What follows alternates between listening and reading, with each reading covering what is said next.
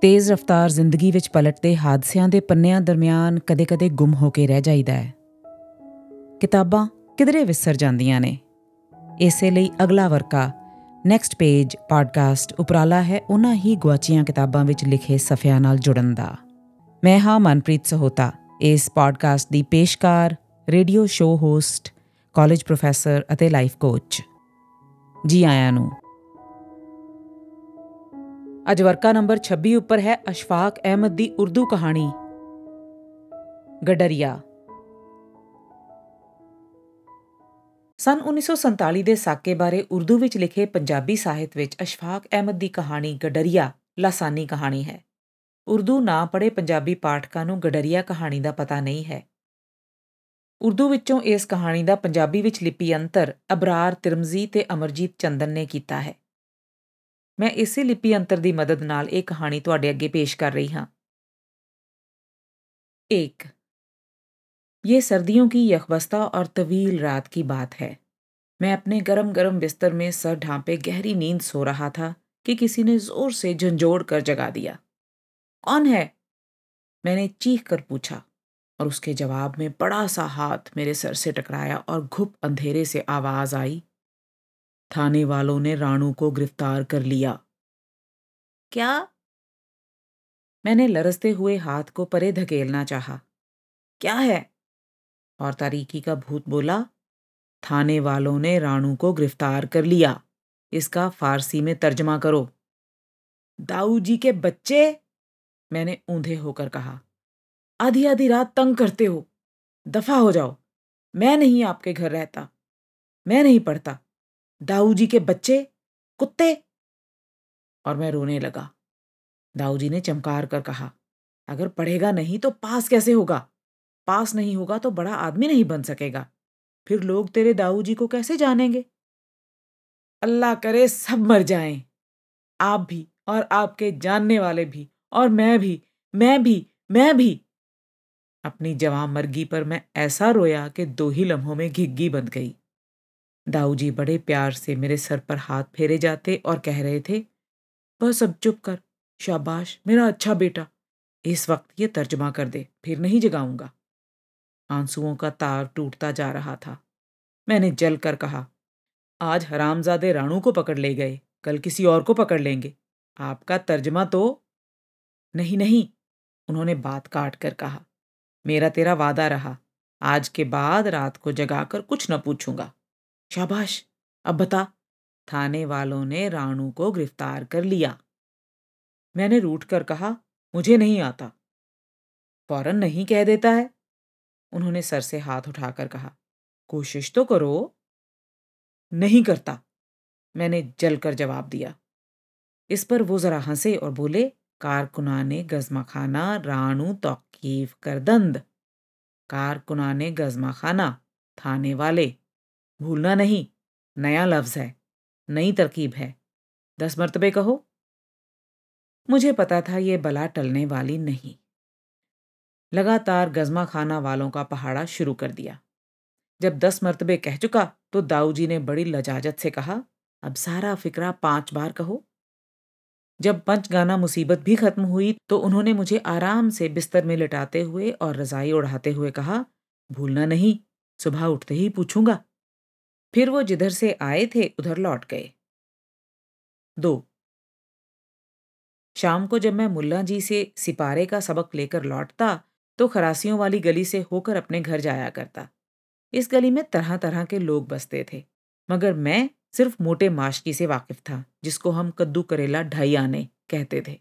माशकी के घर के साथ बकरियों का बाड़ा था, जिसके तीन तरफ़ कच्चे पक्के मकानों की दीवारें और सामने रुख आड़ी तिरछी लकड़ियों और खारदार झाड़ियों का ऊँचा नीचा जंगला था।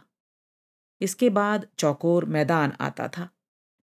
फिर लंगड़े कुम्हार की कोठड़ी और इसके साथ गेरुए रंगी खिड़कियों और पीतल की कीलों वाले दरवाजे का छोटा सा पक्का मकान। इसके बाद गली में जरा सा खम पैदा होता और कदरे तंग हो जाती। फिर यूँ यूँ उसकी लंबाई बढ़ती जाती तू तू उसके दोनों बाजू भी एक दूसरे के करीब आते जाते। शायद वो हमारे कस्बा में सबसे लंबी गली थी और हद से ज़्यादा सुनसान। इसमें अकेले चलते हुए मुझे हमेशा यूँ लगता था जैसे मैं बंदूक की नाली में चला जा रहा हूँ और यूँ ही मैं इसके दहाने से बाहर निकलूँगा, ज़ोर से ठाही होगा और मैं मर जाऊँगा। मगर शाम के वक्त कोई ना कोई राहगीर इस गली में ज़रूर मिल जाता और मेरी जान बच जाती। और इन आने जाने वालों में कभी कभार एक सफ़ेद सी मूछों वाला लंबा सा आदमी होता जिसकी शक्ल बारह माह वाले मिर्खी से बहुत मिलती थी।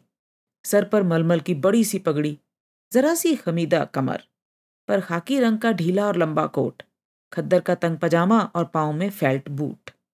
अक्सर इसके साथ मेरी ही उम्र का एक लड़का भी होता। इसने एन इसी तरह के कपड़े पहने होते और वो आदमी सर झुकाए और अपने कोट की जेबों में हाथ डाले आहिस्ता आहिस्ता उससे बातें किया करता। जब वो बराबर आते तो लड़का मेरी तरफ़ देखता और मैं उसकी तरफ़। और फिर एक सानिया ठिठके बगैर गर्दनों को जरा जरा मोड़ते हम अपनी अपनी राह चले जाते। एक दिन मैं और मेरा भाई ठट्ठियाँ के जौहर से मछलियाँ पकड़ने की नाकाम कोशिश के बाद कस्बा को वापस आ रहे थे तो नहर के पुल पर यही आदमी अपनी पगड़ी गोद में डाले बैठा था और उसकी सफ़ेद चुटिया मेरी मुर्गी के पर की तरह उसके सर से चिपकी हुई थी।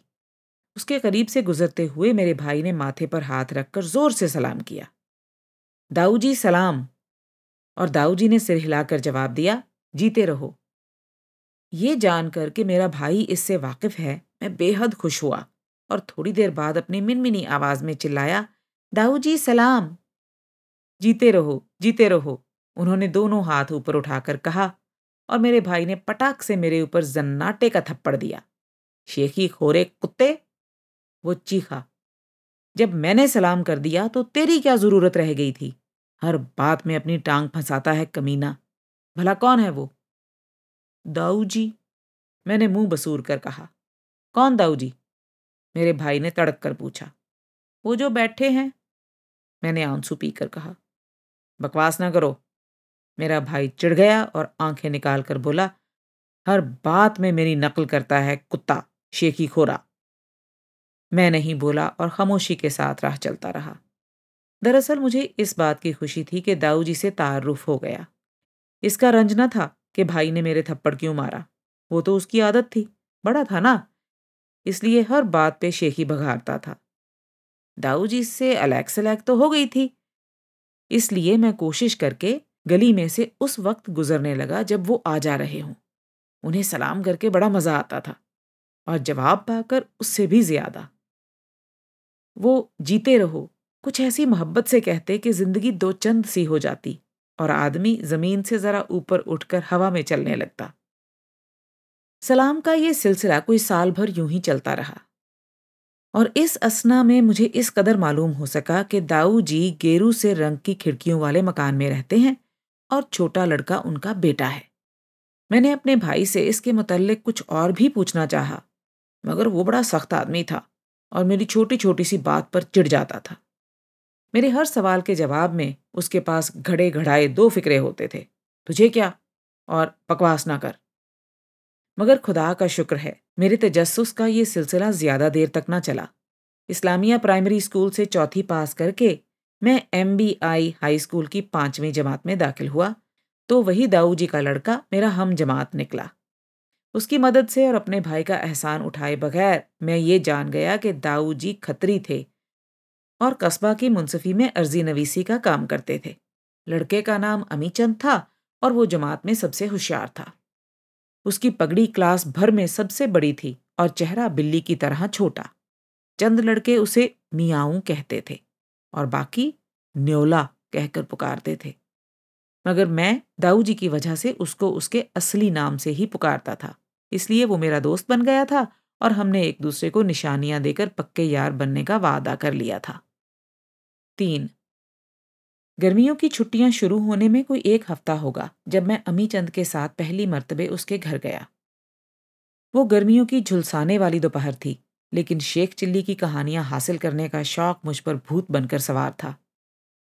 और मैं भूख और धूप दोनों से बेपरवाह होकर स्कूल से सीधा उनके साथ चल दिया। अमीचंद का घर छोटा सा था, मगर बहुत ही साफ़ सुथरा और रोशन। पीतल की कीलों वाले दरवाजे के बाद जरा सी ड्योड़ी थी। आगे मुस्ततील सहन, सामने सुर्ख रंग का बरामदा और उसके पीछे उतना ही एक बड़ा कमरा। सहन में एक तरफ़ अनार का पेड़, अकीक के चंद पौधे और धनिया की छोटी सी क्यारी थी। दूसरी तरफ़ चौड़ी सीढ़ियों का जीना, जिसकी महराब तले मुख्तसर सी रसोई थी। गेरू रंगी खिड़कियाँ ड्योढ़ी से मुलहका बैठक में खुलती थीं और बैठक का दरवाज़ा नीले रंग का था। जब हम ड्योड़ी में दाखिल हुए तो अमी चंद ने चिल्लाकर, बेबे नमस्ते, कहा? और मुझे सहन के बीचों बीच छोड़कर बैठक में घुस गया। बरामदे में बोरिया बिछाई बेबे मशीन चला रही थी और उसके पास ही एक लड़की बड़ी सी कैंची से कपड़े कता कर रही थी। बेबे ने मुँह ही मुँह में कुछ जवाब दिया और वैसे ही मशीन चलाती रही।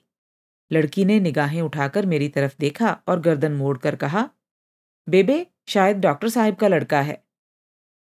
मशीन रुक गई। हाँ हाँ। बेबे ने मुस्कुराकर कहा और हाथ के इशारे से मुझे अपनी तरफ़ बुलाया।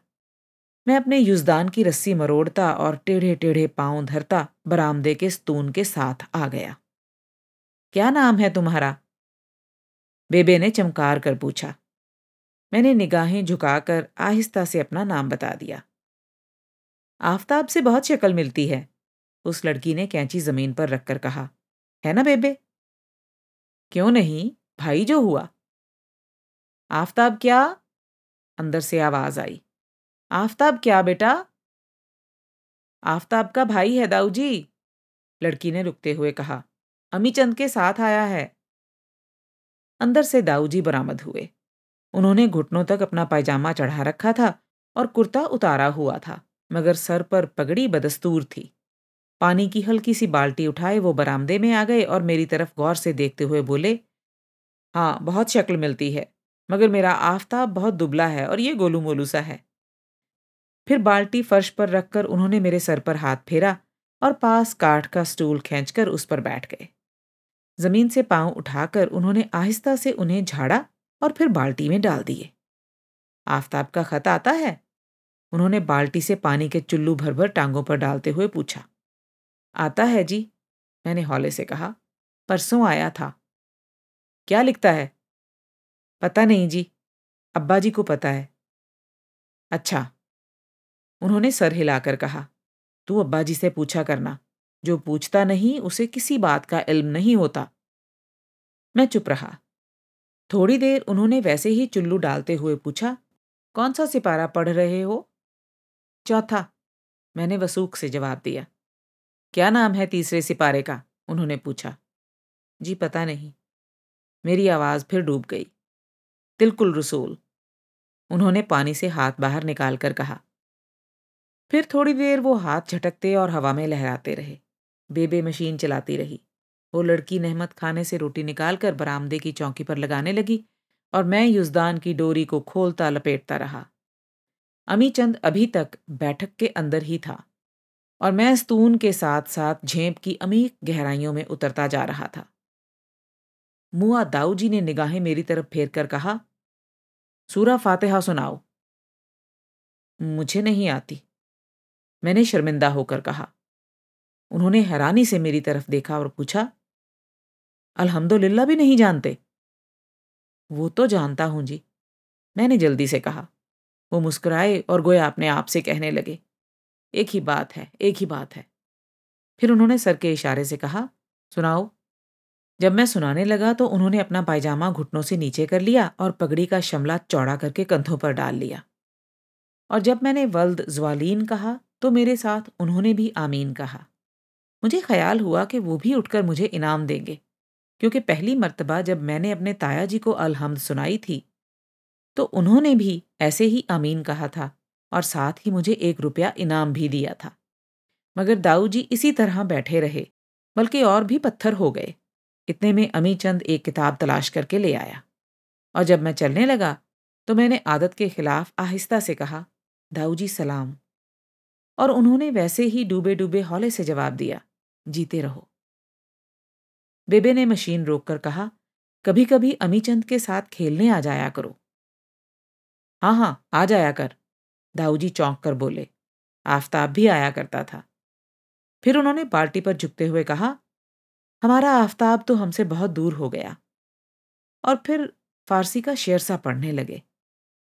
ये दाऊजी से मेरी पहली बाकायदा मुलाकात थी।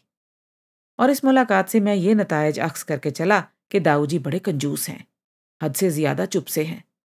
उसी दिन शाम को मैंने अपनी अम्मा को बताया कि दाऊ जी के घर गया था और वो आफ्ताब भाई को बहुत याद कर रहे थे।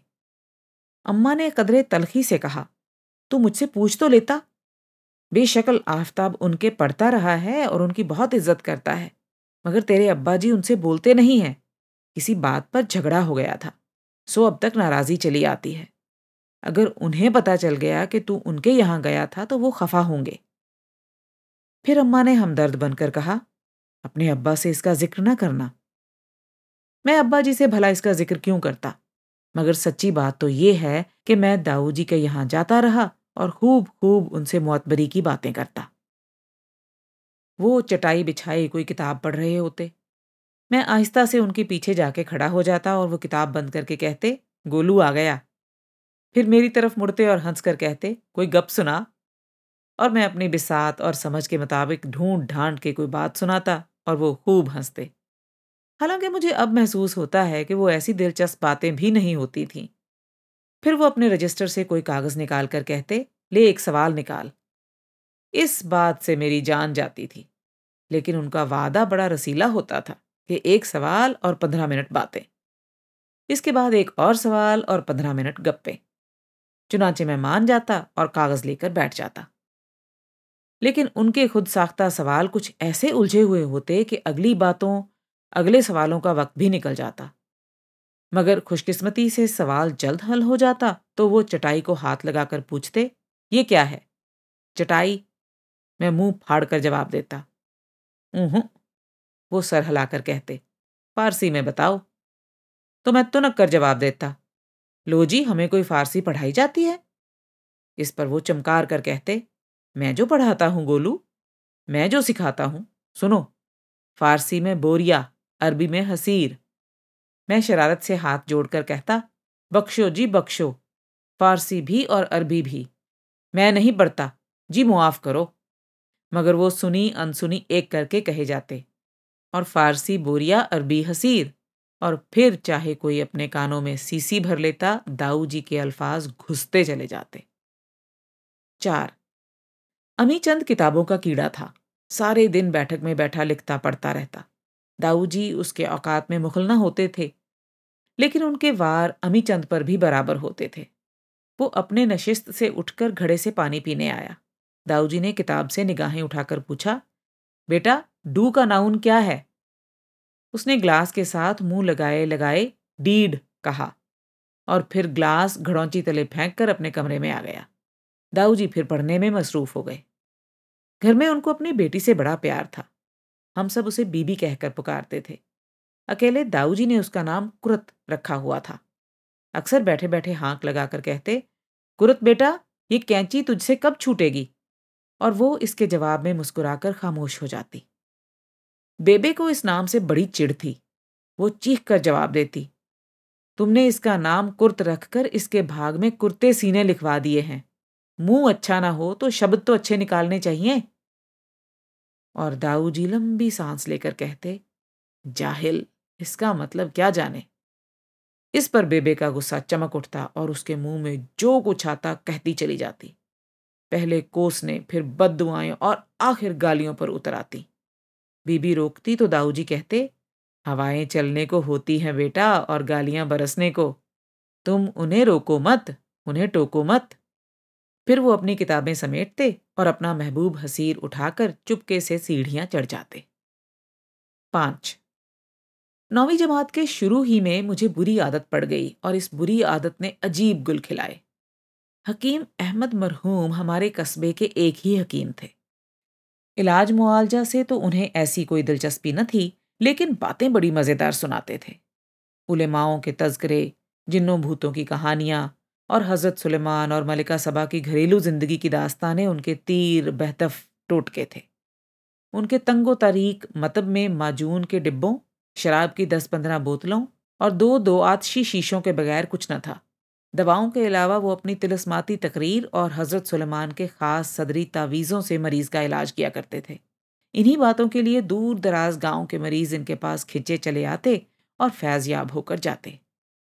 हफ़्ता दो हफ़्ता की सोहबत में मेरा उनके साथ मुआहदा हो गया।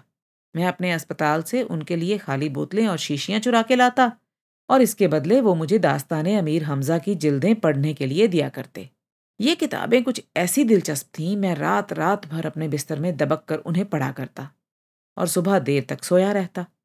अम्मा मेरे इस रवैये से सख्त नालान थीं।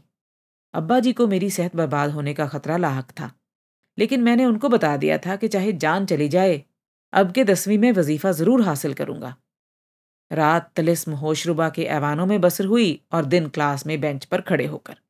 सहमाई इम्तहान में फेल होते होते बचा। छमाही में बीमार पड़ गया और सालाना इम्तहान के मौका पर हकीम जी की मदद से मास्टरों से मिल मिलाकर पास हो गया। दसवीं में संदली नामा अफसाना आज़ाद और अलिफ लैला साथ साथ चलते थे। अफसाना आज़ाद और संदली नामा घर पर रखे थे लेकिन अलिफ लैला स्कूल के डेस्क में बंद थी। आखिरी बेंच पर जोग्राफिया की किताब तले सिंदबाद जहाजी के साथ साथ चलता और इस तरह दुनिया की सैर करता। 22 मई का वाकया है कि सुबह 10 बजे से यूनिवर्सिटी से नतीजा की किताब एम बी हाई स्कूल पहुँची। अमी चंद ना सिर्फ़ स्कूल में, बल्कि जिला भर में अव्वल आया था, जबकि छह लड़के फेल थे और बाईस पास। हकीम जी का जादू यूनिवर्सिटी पर न चल सका। और पंजाब की जाबर दानिशगाह ने मेरा नाम भी इन छयों लड़कों में शामिल कर दिया। उसी शाम किबलागाही ने बैत से मेरी पिटाई की और घर से बाहर निकाल दिया। मैं अस्पताल से रहट की गद्दी पर आ बैठा और रात गए तक सोचता रहा कि अब क्या करना चाहिए। खुदा का मुल्क तंग नहीं था और मैं उम्र यार के हथकंडों और सिंधबाद जहाजी के तमाम तरीकों से वाकिफ था। मगर फिर भी कोई राह सुझाई न देती थी। कोई दो तीन घंटे इसी तरह साकित जामिद उस गद्दी पर बैठा जीस्त करने की राहें सोचता रहा। इतने में अम्मा सफ़ेद चादर ओढ़े मुझे ढूंढती उधर आ गई और अब्बा जी से मुआफ़ी ले देने का वादा करके मुझे फिर घर ले गई। मुझे मुआफ़ी मुआफ़ी से कोई दिलचस्पी न थी। मुझे तो बस एक रात और उनके यहाँ गुजारनी थी और सुबह सवेरे अपने सफ़र पर रवाना होना था। चुनाचे मैं आराम से उनके साथ जाकर हसब मामूल अपने बिस्तर पर दराज हो गया। अगले दिन मेरे फेल होने वाले साथियों में से खुशिया कौडू और देसू यब यब मस्जिद के पिछवाड़े टाल के पास बैठे मिल गए। वो लाहौर जाकर बिज़नेस करने का प्रोग्राम बना रहे थे। देसू यब यब ने मुझे बताया कि लाहौर में बहुत बिज़नेस है, क्योंकि उसके भाइया जी अक्सर अपने दोस्त फतेह चंद के ठेकों का ज़िक्र किया करते थे, जिसने साल के अंदर अंदर दो कारें खरीद ली थी। मैंने इनसे बिज़नेस की नौयत के बारे में पूछा तो देसू यबयब ने कहा कि लाहौर में हर तरह का बिज़नेस मिल जाता है। बस एक दफ्तर होना चाहिए और उसके सामने बड़ा सा साइन बोर्ड देखकर लोग खुद ही बिज़नेस दे जाते हैं। उस वक्त बिज़नेस से मुराद वो करेंसी नोट ले रहा था। मैंने एक मरतबा वजाहत चाही तो कौडू चमक कर बोला, यारो, देसू सब जानता है। ये बता तू तैयार है या नहीं? फिर उसने पलटकर देसू से पूछा, अनारकली में दफ्तर बनाएगा ना? देसू ने जरा सोचकर कहा अनारकली में या शाह आलमी के बाहर, दोनों ही जगह एक सी हैं। मैंने कहा, अनारकली ज़्यादा मुनासिब है, क्योंकि वही ज़्यादा मशहूर जगह है, और अखबारों में जितने भी इश्तहार निकलते हैं, उनमें अनारकली लाहौर लिखा होता है। चुनाचे ये तय पाया कि अगले दिन दो बजे की गाड़ी से हम लाहौर रवाना हो जाएँगे। घर पहुंचकर मैं सफ़र की तैयारी करने लगा। बूट पॉलिश कर रहा था कि नौकर ने आकर शरारत से मुस्कुराते हुए कहा, चलो जी, डॉक्टर साहब बुलाते हैं। कहाँ हैं? मैंने बुश ज़मीन पर रख दिया और खड़ा हो गया। अस्पताल में। वो बदस्तूर मुस्कुरा रहा था, क्योंकि मेरी पिटाई के रोज हाजरीन में वो भी शामिल था। मैं डरते डरते बरामदे की सीढ़ियाँ चढ़ा। फिर आहिस्ता से जाली वाला दरवाज़ा खोलकर अब्बा जी के कमरे में दाखिल हुआ तो वहाँ उनके अलावा दाऊ जी भी बैठे थे। मैंने सहमे सहमे दाऊ जी को सलाम किया और इनके जवाब में बड़ी देर के बाद, जीते रहो की मानूस आवाज़ सुनी। इनको पहचानते हो? अब्बा जी ने सख्ती से पूछा। बेशक। मैंने मुहज्जब सेल्समैन की तरह कहा। बेशक के बच्चे, हरामजादे, मैं तेरी ये सब। ना ना, डॉक्टर साहब। दाऊजी ने हाथ ऊपर उठाकर कहा। यह तो बहुत ही अच्छा बच्चा है। इसको तो और डॉक्टर साहब ने बात काट कर तलखी से कहा। आप नहीं जानते मुंशी जी, इस कमीने ने मेरी इज़्ज़त खाक में मिला दी। आप फ़िक्र ना करें। दाऊजी ने सर झुकाकर कहा यह हमारे आफताब से भी जहीन है। और एक दिन अब के डॉक्टर साहब को गुस्सा आ गया और उन्होंने मेज पर हाथ मारकर कहा, कैसी बात करते हो मुंशी जी? ये आफताब के जूते की बराबरी नहीं कर सकता। कर लेगा कर लेगा डॉक्टर साहब। दाऊ जी ने बात में सिर हिलाते हुए कहा, आप खातिर जमा रखें। इधर वो अपनी कुर्सी से उठे और मेरे कंधे पर हाथ रखकर बोले मैं सैर को चलता हूँ, तुम भी मेरे साथ आओ, रास्ते में बातें करेंगे। अब्बा जी इसी तरह कुर्सी पर बैठे गुस्से के आलम में अपना रजिस्टर उलट पुलट करते और बुड़बुड़ाते रहे। मैंने आहिस्ता आहिस्ता चलकर जाली वाला दरवाज़ा खोला तो दाऊ जी ने पीछे मुड़कर कहा, डॉक्टर साहब, भूल ना जाइए, अभी भिजवा दीजिएगा। दाऊ जी मुझे इधर उधर घुमाते और मुख्तलिफ़ दरख्तों के नाम फारसी में बताते नहर के उसी पुल पर ले गए, जहाँ पहले पहल मेरा उनसे तारुफ हुआ था। अपनी मखसूस निशस्त पर बैठकर उन्होंने पगड़ी उतारकर गोद में डाल ली। सर पर हाथ फेरा और मुझे सामने बैठने का इशारा किया। फिर उन्होंने आँखें बंद कर ली और कहा, आज से मैं तुम्हें पढ़ाऊँगा। और अगर जमात में अव्वल ना ला सका तो फ़र्स्ट डिवीज़न ज़रूर दिलवा दूँगा। मेरे हर इरादे में खुदा ताला की मदद शामिल होती है, और उस हस्ती ने मुझे अपनी रहमत से कभी मायूस नहीं किया। मुझसे पढ़ाई ना होगी। मैंने गुस्ताखी से बात काटी। तो और क्या होगा गोलू? उन्होंने मुस्कुराकर पूछा। मैंने कहा, मैं बिज़नेस करूँगा और रुपया कमाऊँगा और अपनी कार लेकर यहाँ आऊँगा, फिर देखना। अब के दाऊ जी ने मेरी बात काटी और मोहब्बत से कहा, खुदा, एक छोड़ तुझे दस कारें दे, लेकिन किसी अनपढ़ की कार में ना मैं बैठूँगा ना डॉक्टर साहब। मैंने जल कर कहा, मुझे किसी की परवाह नहीं। डॉक्टर साहब, अपने घर राज़ी, मैं अपने यहाँ खुश।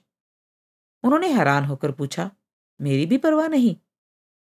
मुझे उनके लहजे पर तरस आने लगा और मैंने आहिस्ता से कहा, आपकी तो है, मगर उन्होंने मेरी बात न सुनी और कहने लगे, अगर अपने हज़रत के सामने मेरे मुँह से ऐसी बात निकल जाती, अगर मैं ये कुफर का कलमा कह जाता तो तो? उन्होंने फ़ौरन पगड़ी उठाकर सर पर रख ली और हाथ जोड़कर कहने लगे मैं हुजूर के दरबार का अदना कुत्ता। मैं हज़रत मौलाना की खाक से बदतर बंदा होकर आका से ये कहता, लानत का तोक ना पहनना। खानदान अबू जहल का खानवादा और आका की एक नज़र करम हज़रत का एक इशारा। हुजूर ने चिंतू को मुंशी चिंतराम बना दिया। लोग कहते हैं, मुंशी जी, मैं कहता हूँ रहमतुल्ला अलह का कफश बरदार। लोग समझते हैं दाऊ जी कभी हाथ जोड़ते, कभी सर झुकाते कभी उंगलियाँ चूम कर आँखों को लगाते और बीच बीच में फारसी के शेर पढ़ते जाते। मैं परेशान सा, कुछ परेशान सा उनका जानू छूकर आहिस्ता आहिस्ता कह रहा था, दाऊ जी। और दाऊ जी मेरे आका, मेरे मौला, मेरे मुर्शद का वजीफा किए जा रहे थे। जब जज्ब का ये आलम दूर हुआ तो निगाहें ऊपर उठाकर बोले, क्या अच्छा मौसम है। दिन भर धूप पड़ती है तो खुशगवार शामों का नजूल होता है। फिर वो पुल की दीवार से उठे और बोले, चलो अब चलें। बाज़ार से थोड़ा सौदा खरीदना है। मैं जैसा सरकश और बदमिजाज बनकर उनके साथ आया था, उससे कहीं ज़्यादा मुनफिल और खजल उनके साथ लौटा। गमसे पंसारी यानी देसू यभयब के बाप की दुकान से उन्होंने घरेलू जरूरियात की चीज़ें खरीदी और लिफाफे गोद में उठाकर चल दिए। मैं बार बार उनसे लिफाफे लेने की कोशिश करता, लेकिन हिम्मत न पड़ती। एक अजीब सी शर्म, एक अनोखी सी हिचकिचाहट माने थी, और इसी तामुल और झिझक में डूबता उभरता मैं उनके घर पहुँच गया। वहाँ पहुंचकर यही भेद खुला कि अब मैं उन्हीं के यहाँ सोया करूँगा और वहीं पढ़ा करूँगा, क्योंकि मेरा बिस्तर मुझसे भी पहले वहाँ पहुँचा हुआ था, और इनके पास ही हमारे यहाँ से भेजी हुई हरिकेन लैंप भी रखी थी। बिजनेसमैन बनना और पां पां करती पैकार्ड उड़ाए फिरना मेरे मुकद्दर में न था। गो मेरे साथियों की रवानगी के तीसरे ही रोज बाद उनके वालदेन भी उन्हें लाहौर से पकड़ लाए। लेकिन अगर मैं इनके साथ होता तो शायद उस वक्त अनारकली में हमारा दफ्तर पता नहीं तरक्की के कौन से शानदार साल में दाखिल हो चुका होता। छ। दाऊ जी ने मेरी ज़िंदगी अजीरन कर दी है। मुझे तबाह कर दिया, मुझ पर जीना हराम कर दिया। सारा दिन स्कूल की बकवास में गुजरता और रात गर्मियों की मुख्तसर रात इनके सवालात का जवाब देने में। कोठे पर उनकी खाट मेरे बिस्तर के साथ लगी है और मूंग, रसूल और मराला की नहरों की बाबत पूछ रहे हैं। मैंने बिल्कुल ठीक बता दिया है तो वो इस सवाल को दोहरा रहे हैं। मैंने फिर बता दिया है और उन्होंने फिर उन्हीं नहरों को आगे लाकर खड़ा कर दिया है। मैं जल जाता और झिड़क कर कहता, मुझे नहीं पता, मैं नहीं बताता। तो वो खामोश हो जाते और दम साध लेते। मैं आँखें बंद करके सोने की कोशिश करता तो वो शर्मिंदगी कंकर बनकर पुतलियों में उतर जाती। मैं आहिस्ता से कहता दाऊ जी हम्म? गंभीर सी आवाज़ आई। दाऊ जी कुछ और पूछो? दाऊ जी ने कहा, बहुत बेआबरू होकर तेरे कूचे से हम निकले। इसकी तरकीब नाहवी करो। मैंने सादतमंदी के साथ कहा, जी, ये तो बहुत लंबा फिक्रा है। सुबह लिखकर बता दूँगा। कोई और पूछिए। उन्होंने आसमान की तरफ़ निगाहें उठाए हुए कहा, मेरा गोलू बहुत अच्छा है। मैंने जरा सोचकर कहना शुरू किया, बहुत अच्छा सिफ्त है। हरफे रब्त मिलकर नया मसनद और दाऊजी उठकर चारपाई पर बैठ गए। हाथ उठाकर बोले, जाने पिदर, तुझे पहले भी कहा है, मसनद पहले बनाया कर। मैंने तरकीब नाहवी से जान छुड़ाने के लिए पूछा, आप मुझे जाने पिदर क्यों कहते हैं? जाने दाऊ क्यों नहीं कहते? शाबाश, वो खुश होकर कहते, ऐसी बातें पूछने की होती हैं। जान लफ्ज फारसी का है और दाऊ भाषा का। इनके दरमियान फारसी इजाफत नहीं लग सकती। जो लोग दिन ब दिन लिखते या बोलते हैं, सख्त गलती करते हैं कि रोज बरोज कहो या दिन पर दिन। इसी तरह से और जब मैं सोचता कि ये तो तरकीब नाहवी से भी ज़्यादा खतरनाक मामले में उलझ गया हूँ तो जमहाई लेकर प्यार से कहता कि, दाऊ जी, अब तो नींद आ रही है। और वो तरकीब नाहवी? वो झट से पूछते। इसके बाद मैं चाहे लाख बहाने करता इधर उधर की हज़ार बातें करता, मगर वो अपनी खाट पर ऐसे ही बैठे रहते। बल्कि अगर जरा सी देर हो जाती तो कुर्सी पर रखी हुई पगड़ी उठाकर सर पर धर लेते। चुनाचे कुछ भी होता, उनके हर सवाल का खातर खा जवाब देना पड़ता। अमी चंद कॉलेज चला गया तो उसकी बैठक मुझे मिल गई और दाऊ जी के दिल में उसकी मोहब्बत पर भी मैंने कब्जा कर लिया। अब मुझे दाऊ जी बहुत अच्छे लगने लगे थे, लेकिन उनकी बातें जो उस वक्त मुझे बुरी लगती थीं, वो अब भी बुरी लगती हैं। बल्कि अब पहले से भी किसी कदर ज़्यादा, शायद इसलिए कि अब मैं नफ्सियात का होनहार तालब इल्म हूँ। और दाऊ जी पुराने मुल्लाई मकतब के परवरदा थे। सबसे बुरी आदत उनकी उठते बैठते सवाल पूछते रहने की थी और दूसरी खेल कूद से मना करने की थी। वो तो बस ये चाहते थे कि आदमी पढ़ता रहे पढ़ता रहे। और जब उस मदकूक की मौत का दिन करीब आए तो किताबों के ढेर पर जान दे दे। सेहत जिस्मानी कायम रखने के लिए उनके पास सिर्फ़ एक ही नुस्खा था, लंबी सैर और वो भी सुबह की। तकरीबन सूरज निकलने से दो घंटे पेशतर। वो मुझे बैठक में जगाने आते और मेरा कंधा हिलाकर कहते, उठ गोलू, मोटा हो गया बेटा। दुनिया जहान के वालदेन सुबह जगाने के लिए कहा करते हैं, उठो बेटा, सुबह हो गई है। या, सूरज निकल आया। मगर वो, मोटा हो गया, कहकर मेरी तजलील किया करते। मैं मिन मिनाता तो चमकार कर कहते, भद्दा हो जाएगा बेटा। बेटा, तू घोड़े पर जिला का दौरा कैसे किया करेगा? और मैं गरम बिस्तर से हाथ जोड़कर कहता दाऊ जी खुदा के लिए मुझे सुबह न जगाओ। चाहे मुझे कत्ल कर दो, जान से मार डालो। ये फिक्रा उनकी सबसे बड़ी कमज़ोरी थी। वो फ़ौरन मेरे सिर पर लिहाफ डाल देते और बाहर निकल जाते। सात। बेबे को इन दाऊ जी से अल्लाह वास्ते का बैर था और दाऊ जी उनसे बहुत डरते थे। वो सारा दिन मोहल्ले वालियों के कपड़े सिया करती और दाऊ जी को कोसने दिए जाती। उनकी इस जबान दराजी पर मुझे बड़ा गुस्सा आता था, मगर दरिया में रहकर मगरमच्छ से बैर न हो सकता था। कभी कभार जब वो नागुफ्तनी गालियों पर उतर आती तो दाऊ जी मेरी बैठक में आ जाते और कानों पर हाथ रखकर कुर्सी पर बैठ जाते। थोड़ी देर बाद कहते, गीब्त करना बड़ा गुनाह है, लेकिन मेरा खुदा मुझे मुआफ कर दे। तेरी बेबे भटियारन है, और इसकी सराय में मैं, मेरी कुर्तलैन और थोड़ा तू भी। हम तीनों बड़े आजिज मुसाफिर हैं। और वाकया ही बेबे भटियारन सी थी। उसका रंग सख्त काला था और दांत बेहद सफ़ेद। माथा मेहराबदार और आँखें चुन्निया सी। चलती तो ऐसी गुरबा पाई के साथ जैसे, खुदा मुझे भी मुआफ करे। कुटनी कंसुइयाँ लेती फिरती हो। बेचारी बीबी को तो ऐसी बुरी बातें कहती कि वो दिनों दिन रो रो कर हलकान हुआ करती। एक अमी चंद के साथ उसकी बनती थी। शायद इस वजह से कि दोनों हम शक्ल थे। या शायद इस वजह से कि उसको बीबी जितना अपने दाऊ जी से प्यार ना था। यूँ तो बीबी बेचारी बहुत अच्छी लगती थी, मगर उससे मेरी भी न बनती थी। मैं कोठे पर बैठा सवाल निकाल रहा हूँ, दाऊ जी नीचे बैठे हैं और बीबी ऊपर बरसाती से ईंधन लेने आई तो जरा रुक कर मुझे देखा, फिर मुंडेर से झाँक कर बोली, दाऊ जी, पढ़ नहीं रहा, तिनकों से चार पाइयाँ बना रहा है। मैं गुस्सैल बच्चे की तरह मुँह चढ़ाकर कहता, तुझे क्या? नहीं पढ़ता तो तू क्यों बड़बड़ करती है? आई बड़ी थानेदार नहीं और दाऊ जी भी नीचे से हाँक लगाकर कहते, ना गोलू, बहनों से नहीं झगड़ा करते। और मैं ज़ोर से चिल्लाता, पढ़ रहा हूँ जी, झूठ बोलती है। दाऊ जी आहिस्ता आहिस्ता सीढ़ियाँ चढ़कर ऊपर आ जाते और कापियों के नीचे नीम पोशीदा चारपाई देखकर कहते, कुरत बेटा, तू इसको ना चढ़ाया कर। ये जिन बड़ी मुश्किल से काबू किया है। मगर एक बार फिर बिगड़ गया तो मुश्किल से संभलेगा। बीबी कहती, कापी उठाकर देख लो दाऊ जी इसके नीचे है वो चारपाई जिससे खेल रहा था। मैं कहर आलूद निगाहों से बीबी को देखता और वो लकड़ियाँ उठाकर नीचे उतर जाती। फिर दाऊ जी समझाते कि, बीबी, ये कुछ तेरे फ़ायदे के लिए करती है, वरना इसे क्या पड़ी है कि मुझे बताती फिरे? तू फेल हो या पास उसकी बला से। अगर वो तेरी भलाई चाहती है, तेरी बेहतरी चाहती है और दाऊ जी की ये बात हरगिज समझ में ना आती थी कि मेरी शिकायतें करने वाली मेरी भलाई क्यों कर चाह सकती है। उन दिनों मामूल ये था कि सुबह दस बजे से पहले दाऊ जी के यहाँ से चल देता। घर जाकर नाश्ता करता और फिर स्कूल पहुँच जाता। आधी छुट्टी पर मेरा खाना स्कूल भेज दिया जाता और शाम को स्कूल बंद होने पर घर आके अपनी लालटेन तेल से भरता और दाऊ जी के यहाँ आ जाता।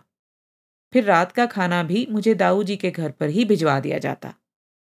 जिन अयाम मुनसफी बंद होती दाऊ जी स्कूल की ग्राउंड में आकर बैठ जाते और मेरा इंतज़ार करने लगते। वहाँ से घर तक सवालात की बहुत छाड़ रहती स्कूल में जो कुछ पढ़ाया गया होता, उसकी तफसील पूछते। फिर मुझे घर तक छोड़कर खुद सैर को चले जाते।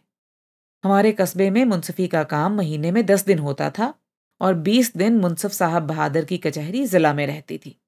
ये दस दिन दाऊजी बाकायदा कचहरी में गुजारते थे। एक आध अर्जी आ जाती तो दो चार रुपए कमा लेते, वरना फारिग औकात में वहाँ भी मुतालिया का सिलसिला जारी रखते। बेबे का काम अच्छा था। उसकी कतर व्योंत और मोहल्ले वालियों से जोड़ तोड़ अच्छे माली नतज पैदा करती थी, क्योंकि पिछले चंद सालों से घर का बेशतर खर्च इसकी सिलाई से चलता था, इसलिए वो दाऊजी पर और भी हावी हो गई थी। एक दिन खिलाफ मामूल दाऊजी को लेने मैं मुंसफी चला गया। उस वक्त कचहरी बंद हो गई थी। और दाऊजी नानबाई के छप्पर तले बेंच पर बैठे गुड़ की चाय पी रहे थे। मैंने हौले से जाकर उनका बिस्तर उठा लिया और उनके गले में बाहें डालकर कहा, चलिए, आज मैं आपको लेने आया हूँ। उन्होंने मेरी तरफ़ देखे बगैर चाय के बड़े बड़े घूंट भरे एक आना निकालकर नानबाई के हवाले किया और चुपचाप मेरे साथ चल दिए। मैंने शरारत से नाच कर कहा, घर चलिए, बेबे को बताऊँगा कि आप चोरी चोरी यहाँ चाय पीते हैं। दाऊ जी जैसे शर्मिंदगी टालने को मुस्कुराए और बोले, इसकी चाय बहुत अच्छी होती है और गुड़ की चाय से थकन भी दूर हो जाती है और फिर ये एक आना में गिलास भर कर देता है। तुम अपनी बेबे से ना कहना खाम खा हंगामा खड़ा कर देगी।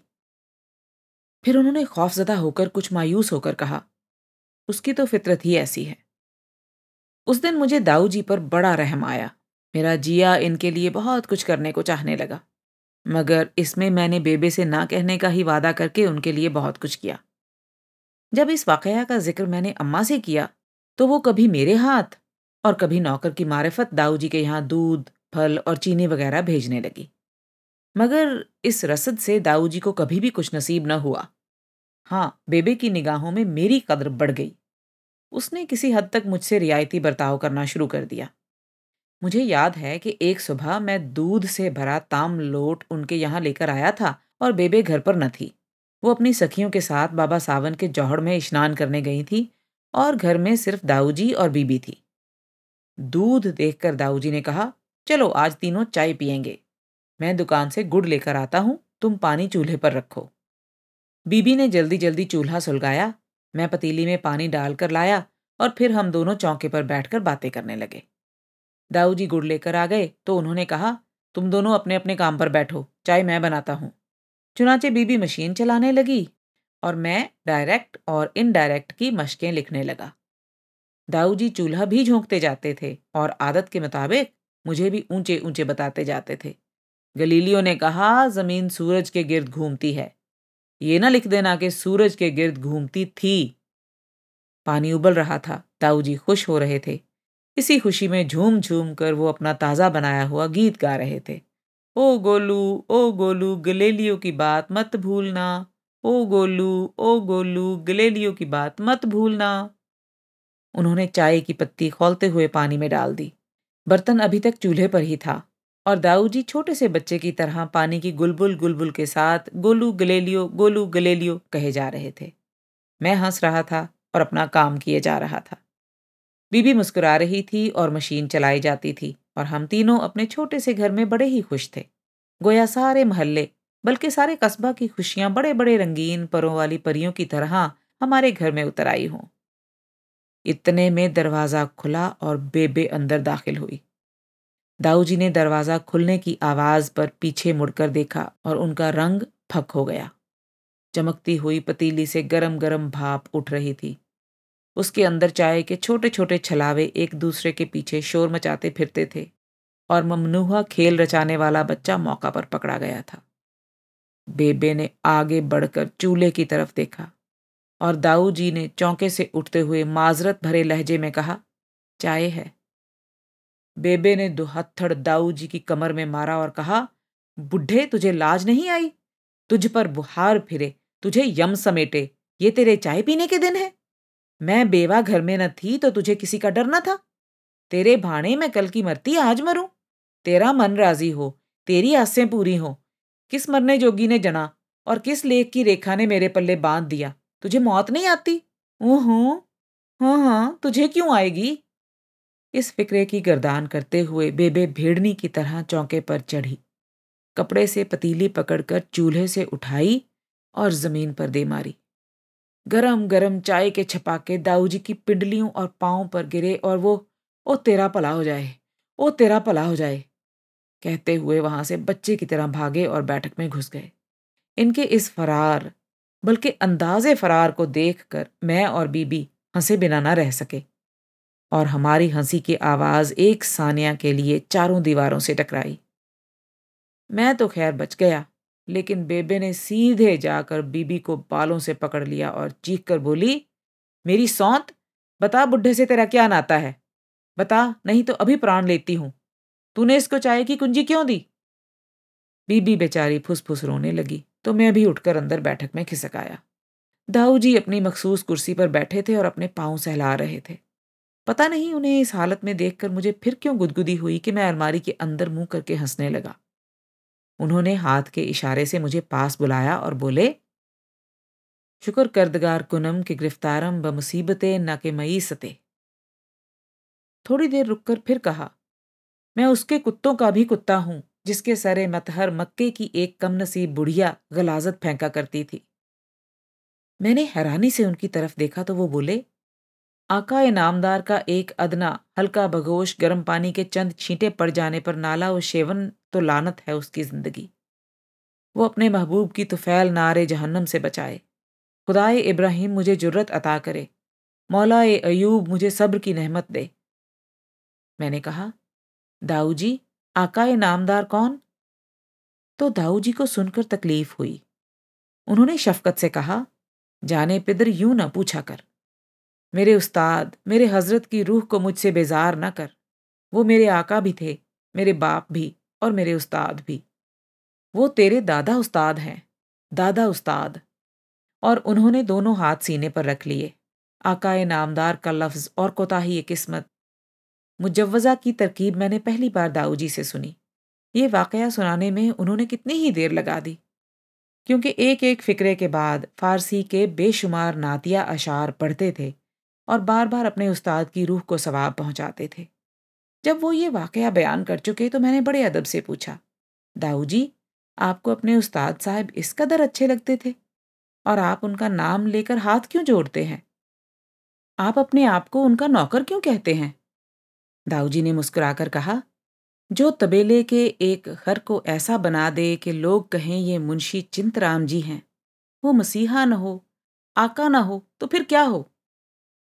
मैं चारपाई के कोने से आहिस्ता आहिस्ता फिसल कर आहिस्ता आहिस्ता बिस्तर में पहुँच गया और चारों तरफ़ रजाई लपेटकर दाऊ जी की तरफ़ देखने लगा, जो सर झुकाकर कभी अपने पाँव की तरफ़ देखते थे और कभी पिंडलियाँ सहलाते थे। छोटे छोटे वक्फे के बाद जरा सा हँसते और फिर खामोश हो जाते, कहने लगे, मैं क्या था और क्या हो गया? हज़रत मौलाना की पहली आवाज़ क्या थी? मेरी तरफ़ सरे मुबारक उठाकर फरमाया चौपाल ज़ादे हमारे पास आओ। मैं लाठी टेकता उनके पास जाकर खड़ा हो गया। छत्ता पट्ठा और दीगर देहात के लड़के नाम दायरा बनाकर बैठे उनके सामने सबक याद कर रहे थे। एक दरबार लगा था और किसी को आँख ऊपर उठाने की हिम्मत न थी। मैं हुजूर के करीब गया तो फरमाया, भई, हम तुमको रोज यहाँ पर बकरियाँ चराते देखते हैं। उन्हें चरने चुगाने के लिए हमारे पास आ जाया करो और कुछ पढ़ लिया करो। फिर हुजूर ने मेरी अर्ज़ सुने बगैर पूछा, क्या नाम है तुम्हारा? मैंने गंवारों की तरह कहा, चिंतु। हज़रत मुस्कुराए, थोड़ा सा हंसे भी। फरमाने लगे, पूरा नाम क्या है? फिर खुद ही बोले, चिंतराम होगा। मैंने सर हिला दिया। हुजूर के शागिर्द किताबों से सर उठाकर मेरी तरफ़ देख रहे थे। मेरे गले में खद्दर का लंबा कुर्ता था। पायजामा की बजाय सिर्फ़ लंगोट बंधा था। पाँव में धौड़ी के मोटे जूते और सर पर सुर्ख रंग का जांघिया लिपटा हुआ था। मैंने बात काट कर पूछा, आप बकरियाँ चराते थे दाऊ जी हाँ हाँ वो फखर से बोले, मैं गडरिया था और मेरे बाप की अठारह बकरियाँ थीं। हैरानी से मेरा मुँह खुला रह गया और मैंने मामले की तह तक पहुँचने के लिए जल्दी से पूछा, और आप स्कूल के पास बकरियाँ चराया करते थे? दाऊ जी ने कुर्सी चारपाई के करीब खींच ली और अपने पाँव पाए पर रखकर बोले, जाने पिदर, उस जमाने में शहरों में भी स्कूल न होते थे। मैं गाँव की बात कर रहा हूँ। आज से चौहत्तर बरस पहले कोई तुम्हारे एम हाई स्कूल का नाम भी जानता था? वो तो मेरे आका को पढ़ाने का शौक था। इर्द गिर्द के लोग अपने लड़के को चार हर्फ पढ़ने को उनके पास भेज देते। इनका सारा ख़ानदान जेवर तालीम से आरास्ता और दीनी और दुनियावी नहमतों से माला माल था। वालिद उनके ज़िला भर के एक ही हकीम और चोटी के मुबलक थे। जद्द अमजद महाराजा कश्मीर के मीर मुंशी घर में इल्म के दरिया बहते थे। फ़ारसी, अरबी जबर मुकाबला अकलदीस, हिकमत और इल्म हैत उनके घर की लौंडियाँ थीं। हुजूर के वालिद को देखना मुझे नसीब नहीं हुआ लेकिन आपकी ज़बानी, उनके तबाहर, इल्मी की सब दास्तानें सुनी। शेफ्ता और हकीम मोमिन खां मोमिन से उनके बड़े मुरासम थे और ख़ुद मौलाना की तालीम दिल्ली में मुफ्ती अजुर्दा मरहूम की निगरानी में हुई थी। मुझे दाऊ जी के मौजू से भटक जाने का डर था, इसलिए मैंने जल्दी से पूछा, फिर आपने हज़रत मौलाना के पास पढ़ना शुरू कर दिया? हाँ। और दाऊ जी अपने आप से बातें करने लगे। उनकी बातें ही ऐसी थीं। जिसकी तरफ़ तवज्जो फरमाते थे, बंदे से मौला कर देते थे। मिट्टी के जर्रे को अक्सीर की खासियत देते थे। मैं तो अपनी लाठी ज़मीन पर डालकर उनके पास बैठ गया। फरमाया, अपने भाइयों के पास बोरिए पर बैठ। मैंने कहा, जी, अठारह बरस धरती पर बैठे गुजर गए, अब क्या फ़र्क पड़ता है? फिर मुस्कुरा दिए। अपने चोबी संदूकचे से हरूफ अबजद का मकवा निकाला और बोले, अलिफ, बे, पे ते। सुबहान अल्लाह क्या आवाज़ थी? किस शफकत से बोले थे? किस लहजे से फरमा रहे थे? अलिफ, बे पे ते। और दाऊ जी इन लफ्ज़ों का ज़िक्र करते हुए अपने माजी में खो गए। थोड़ी देर बाद उन्होंने अपना दायां हाथ उठाकर कहा, इधर रहट था और इसके साथ मछलियों का हौज। फिर उन्होंने बायां हाथ हवा में लहराकर कहा और इस तरफ़ मुजारीन के कोठे। दोनों के दरमियान हजूर का बागीचा था। दरे फैज खुला था, जिसका जी चाहे आए, ना मज़हब की कैद, ना मुल्क की पाबंदी। मैंने काफ़ी देर सोचने के बाद बाअदब, बामुलाहजा किस्म का फ़िक्रा तैयार करके पूछा, हज़रत मौलाना का इसमें ग्रामी क्या था? तो पहले उन्होंने मेरा फ़िक्रा ठीक किया और फिर बोले हज़रत इस्माइल चिश्ती रहमतुल्लाह फरमाते थे कि उनके वालिद हमेशा उन्हें जाने जाना कहकर पुकारते थे। कभी जाने जाना की रियायत से मजहर जाने जाना भी कह देते थे। मैं ऐसी दिलचस्प बात सुनने का अभी और ख्वाहिशमंद था कि दाऊजी अचानक रुक गए और बोले सब्सिडियरी सिस्टम क्या था? इन अंग्रेज़ों का बुरा हो, ये ईस्ट इंडिया कंपनी की सूरत में आए या मलिका विक्टोरिया का फरमान लेकर सारे मामले में खंडक डाल देते हैं। सवाए के पहाड़े की तरह मैंने सब्सिडियरी सिस्टम का ढांचा उनकी खिदमत में पेश कर दिया। फिर उन्होंने मेज से ग्रामर उठाई और बोले, बाहर जाकर देख के आ कि तेरी बेबे का गुस्सा कम हुआ या नहीं? मैं दवात में पानी डालने के बहाने बाहर गया तो बेबे को मशीन चलाते और बीबी को चौका साफ़ करते पाया। दाऊ जी की ज़िंदगी में बेबे वाला पहलू बड़ा ही कमज़ोर था। जब वो देखते कि घर मतला साफ़ है और बेबे के चेहरे पर कोई शिकन नहीं है तो वो पुकार कर कहते, सब एक एक शेर सुनाओ। पहले मुझसे ही तकाजा होता और मैं छूटते ही कहता, लाजिम था कि देखो मेरा रास्ता कोई दिन और, तन्हा गए क्यों अब रहो तन्हा कोई दिन और। इस पर वो ताली बजाते और कहते, अव्वलीन शेर न सुनूँगा, उर्दू का कम सुनूँगा और मुसलसल नज्म न हरगिज सुनूँगा। मैं कहता, मुझे सोचने दीजिए। इतने में बीबी सुनाती। बीबी भी अक्सर मेरी तरह इस शेर से शुरू करती। शुनीदम के शापुरम दरकशीद, चू खिसरो बरासमश कलम दरकशीद। इस पर दाऊ जी एक बार फिर ऑर्डर ऑर्डर पुकारते। बीबी कैंची रखकर कहती, शोर शोदो अजखाब अदम चशम कशोदेम। दीदेम के बाकी अस्त शब फितना कशोदेम। दाऊ जी शाबाश तो ज़रूर कह देते, लेकिन साथ ही ये भी कह देते कि, बेटा, ये शेर तो कई मरतबा सुना चुकी है। फिर वो बेबे की तरफ़ देख कर कहते, भाई, आज तुम्हारी बेबे भी सुनाएगी। मगर बेबे रूखा सा जवाब देती, मुझे नहीं आते शेर कबित। इस पर दाऊ जी कहते, घोड़ियाँ ही सुना दे, अपने बेटों के ब्याह की घोड़ियाँ ही गा दे। उस पर बेबे के होंठ मुस्कुराने को करते, लेकिन वो मुस्कुरा ना सकती और दाऊ जी ऐन औरतों की तरह घोड़ियाँ गाने लगते। उनके दरमियान कभी अमीचंद और कभी मेरा नाम टांग देते। फिर कहते, मैं अपने इस गोलू मोलू की शादी पर सुर्ख पगड़ी बांधूँगा। बारात में डॉक्टर साहब के साथ साथ चलूँगा और निकाहनामे में शहादत के दस्तखत करूँगा। मैं दस्तूर के मुताबिक शर्मा के निगाहें नीची कर लेता तो वो कहते, पता नहीं इस मुल्क में किसी शहर में मेरी छोटी सी बहू पांचवी या छठी जमात में पढ़ रही होगी। हफ़्ता में एक दिन लड़कियों की खानादारी होती है। उसने तो बहुत सी चीज़ें पकानी सीख ली होंगी। पढ़ने में भी होशियार होगी। इस बुद्धू को ये याद नहीं रहता कि मादियाँ घोड़ी होती हैं या मुर्गी। वो तो फर फर सब कुछ सुनाती होगी। मैं उसको फारसी पढ़ाऊँगा। पहले उसको खत्ताती की तालीम दूँगा। फिर खत शिकस्ता सिखाऊँगा। मस्तूरात को खत शिकस्ता नहीं आता। मैं तो अपनी बहू को सिखा दूँगा। सुन गोलू, फिर मैं तेरे ही पास रहूँगा।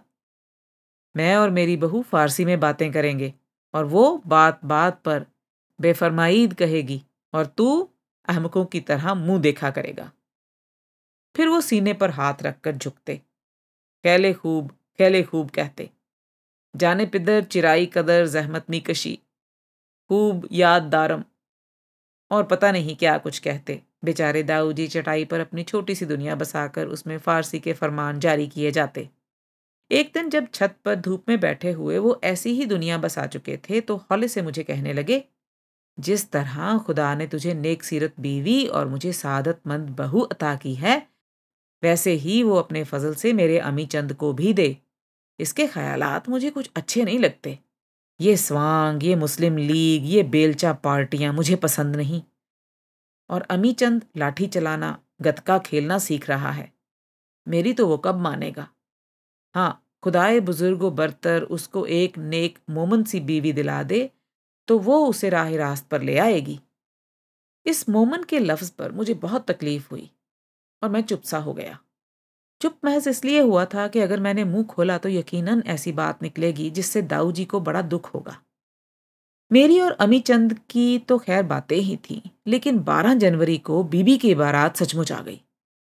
जीजा राम प्रताप के बारे में दाऊ जी मुझे बहुत कुछ बता चुके थे कि वो बहुत अच्छा लड़का है। और इस शादी के बारे में उन्होंने जो इस्तारा किया था, उस पर वो पूरा उतरा है। सबसे ज़्यादा खुशी दाऊ जी को इस बात की थी कि उनके समधी फारसी के उस्ताद थे और कबीर पंथी मज़हब से ताल्लुक रखते थे। बारह तारीख की शाम को बीबी विदा होने लगी तो घर भर में कोहराम मच गया। बेबे जारो कतार रो रही थी। अमी चंद आँसू बहा रहा था और मोहल्ले की औरतें फुसफुस कर रही हैं। मैं दीवार के साथ लगा खड़ा हूँ और दाऊ जी मेरे कंधे पर हाथ रखे खड़े हैं और बार बार कह रहे हैं, आज ज़मीन मेरे कुछ पाँव नहीं पकड़ती। मैं तोज़न कायम नहीं रख सकता। जीजा जी के बाप बोले, मुंशी जी, अब हमें इजाज़त दीजिए। तो बीबी पछाड़ खाकर गिर पड़ी। इसे चारपाई पर डाला। औरतें हवा करने लगी और दाऊ जी मेरा सहारा लेकर उसकी चारपाई की तरफ़ चले। उन्होंने बीबी को कंधे से पकड़कर उठाया और कहा यह क्या हुआ बेटा? उठो। ये तो तुम्हारी नई और खुद मुख्तार ज़िंदगी की पहली घड़ी है। इसे यूँ मनहूस न बनाओ। बीबी उसी तरह दहाड़े मारती हुई दाऊ जी से लिपट गई। उन्होंने उसके सर पर हाथ फेरते हुए कहा, कुरतुलैन, मैं तेरा बड़ा गुनाहगार हूँ कि तुझे पढ़ा ना सका। तेरे सामने शर्मिंदा हूँ कि तुझे इल्म का जहेज ना दे सका। तू मुझे मुआफ कर देगी और शायद बरखुरदार राम प्रताप भी, लेकिन मैं अपने आप को मुआफ ना कर सकूँगा। मैं खताकार हूँ और मेरा सर खजल तेरे सामने खम है। ये सुनकर बीबी और भी ज़ोर ज़ोर से रोने लगी और दाऊ जी की आँखों से कतरे ज़मीन पर गिरे। उनके समधी ने आगे बढ़कर कहा, मुंशी जी, आप फ़िक्र ना करें, मैं बेटी को करीमा पढ़ा दूँगा। दाऊ जी उधर पलटे और हाथ जोड़कर बोले, करीमा तो ये पढ़ चुकी है गुलिस्ता बोस्ता भी खत्म करा चुका हूँ, लेकिन मेरी हसरत पूरी नहीं हुई। इस पर वो हंसकर बोले, सारी गुलिस्ता तो मैंने भी नहीं पढ़ी, जहाँ अरबी आती थी, आगे गुजर जाता था। दाऊ जी इसी तरह हाथ जोड़े, कितनी देर खामोश खड़े रहे। बीबी ने गोटा लगी सुर्ख रंग की रेशमी चादर से हाथ निकालकर पहले अमीचंद और फिर मेरे सर पर हाथ फेरा और सखियों के बाजुओं में ड्योड़ी की तरफ़ चल दी। दाऊ जी मेरा सहारा लेकर चले तो उन्होंने मुझे अपने साथ ज़ोर से भींच कर कहा, लो, ये भी रुला रहा है। देखो, ये हमारा सहारा बना फिरता है। ओ गोलू, ओ मर्दम दीदा, तुझे क्या हो गया? जाने पिदर तू क्यों? इस पर उनका गला रुंध गया और मेरे आँसू भी तेज हो गए। बारात वाले तांगों पर सवार थे। बीबी रथ पे जा रही थी और उसके पीछे अमीचंद और मैं और हमारे दरमियान दाऊ जी पैदल चल रहे थे। अगर बीबी की चीख जरा ज़ोर से निकल जाती तो दाऊ जी आगे बढ़कर रथ का पर्दा उठाते और कहते, लाहौल पढ़ो बेटा, लाहौल पढ़ो। और खुद आँखों पर रखे रखे उनकी पगड़ी का शमला भीग गया था। आठ। रानू हमारे मोहल्ला का बड़ा ही कसीफ इंसान था। बदी और कीना परवरी उसकी तबीयत में कूट कूट कर भरी थी। वो बाड़ा जिसका मैंने ज़िक्र किया है, उसी का था। उसमें बीस तीस बकरियाँ और गायें थीं, जिनका दूध सुबह शाम रानू गली के बगली मैदान में बैठकर बेचा करता था। तकरीबन सारे मोहल्ले वाले उसी से दूध लेते थे और उसकी शरारतों की वजह से दबते भी थे। हमारे घर के आगे से गुजरते हुए वो यूँ ही शौकिया लाठी ज़मीन पर बजाकर दाऊ जी को, पंडता, जयराम जी की, कहकर सलाम किया करता। दाऊ जी ने उसे कई मरतबा कहकर समझाया भी कि वो पंडित नहीं है, मामूली आदमी है। क्योंकि पंडित उनके नज़दीक बड़े पढ़े लिखे और फाजिल आदमी को कहा जा सकता था, लेकिन राणु नहीं मानता था। वो अपनी मूंछ को चबाकर कहता, अरे भाई, जिसके सिर पर बोदी हो, वही पंडित होता है। चोरों यारों से उसकी आशनाई थी। शाम को उसके बाड़े में जुआ भी होता था और गंदी और फोहश बोलियों का मुशायरा। बीबी के जाने के एक दिन बाद जब मैं उससे दूध लेने गया तो उसने शरारत से आँख मीच कर कहा, मूर्नी तो चली गई बाबू, अब तू इस घर में रहकर क्या लेगा? मैं चुप रहा तो उसने झाग वाले दूध में डब्बा फेरते हुए कहा, घर में गंगा बहती थी, सच बता के गोता लगाया कि नहीं? मुझे उस बात पर गुस्सा आया और मैंने ताम लोट घुमाकर उसके सर पर दे मारा। इस जरबे शदीद से खून वगैरह तो बरामद न हुआ, लेकिन वो चकराकर तख्त पर गिर पड़ा और मैं घर भाग गया। दाऊ जी को सारा वाकया सुनाकर मैं दौड़ा दौड़ा अपने घर गया और अब्बा जी से सारी हिकायात बयान की। उसकी बदौलत रानू की थाना में तलबी हुई और हवालदार साहब ने हल्की सी गोशमाली के बाद सख्त मुतनबे करके छोड़ दिया। इसके बाद रानू दाऊ जी पर आते जाते तरह तरह के फिक्रे कसने लगा। वो सबसे ज़्यादा मज़ाक उनकी बोदी का उड़ाया करता था। और वाकया ही दाऊ जी के फाजिल सर पर वो चपटी सी बोदी जरा भी अच्छी ना लगती थी। मगर वो कहते थे, ये मेरी मरहूम माँ की निशानी है और मुझे अपनी ज़िंदगी की तरह अज़ीज़ है। वो अपनी आगोश में मेरा सर रखकर इसे दही से धोती थी और कड़वा तेल लगाकर चमकाती थी। वो मैंने हज़रत मौलाना के सामने कभी भी पगड़ी उतारने की जसारत नहीं की लेकिन वो जानते थे और जब मैं Dayal Singh memorial high school से एक साल की मुलाजमत के बाद छुट्टियों में गाँव आया तो हुजूर ने पूछा, शहर जाकर चोटी तो नहीं कटवा दी? तो मैंने नफी में जवाब दिया। इस पर वो बहुत खुश हुए और फरमाया तुम सा सादतमंद बेटा कम माओ को नसीब होता है और हम सा खुशकिस्मत उस्ताद भी खाल ही खाल होगा, जिसे तुम जैसे शागिर्दों को पढ़ाने का फ़ख्र हासिल हुआ हो। मैंने उनके पाँव छूकर कहा, हुजूर आप मुझे शर्मिंदा करते हैं। ये सब आपके कदमों की बरकत है। हंसकर फरमाने लगे, चिंतराम, हमारे पाँव न छुआ करो। भला ऐसे लम्ब से क्या फ़ायदा जिसका हमें एहसास ना हो? मेरी आँखों में आँसू आ गए। मैंने कहा, अगर कोई मुझे बता दे तो समंदर फाड़ कर भी आपके लिए दवाई निकाल लाऊं। अपनी ज़िंदगी की हरारत, हुजूर की टांगों के लिए नज़र करूँ। लेकिन मेरा बस नहीं चलता। खामोश हो गए और निगाहें ऊपर उठाकर बोले खुदा को यही मंजूर है तो ऐसे ही सही। तुम सलामत रहो कि तुम्हारे कंधों पर मैंने कोई दस साल बाद सारा गाँव देख लिया है। दाऊ जी गुजरे अयाम की तह में उतरते हुए कह रहे थे। मैं सुबह सवेरे हवेली की ड्योढ़ी में जाकर आवाज़ देता, खादिम आ गया। मस्तूरात एक तरफ़ हो जाती तो हुजूर सहन से आवाज़ देकर मुझे बुलाते और मैं अपनी किस्मत को सराहता, हाथ जोड़े जोड़े उनकी तरफ़ बढ़ता, पाँव छूता। और फिर हुक्म का इंतज़ार करने लगता। वो दुआ देते, मेरे वालदेन की खैरियत पूछते, गाँव का हाल दरियाफ्त फरमाते और फिर कहते, लो भई चिंतराम, इन गुनाहों की गठड़ी को उठा लो।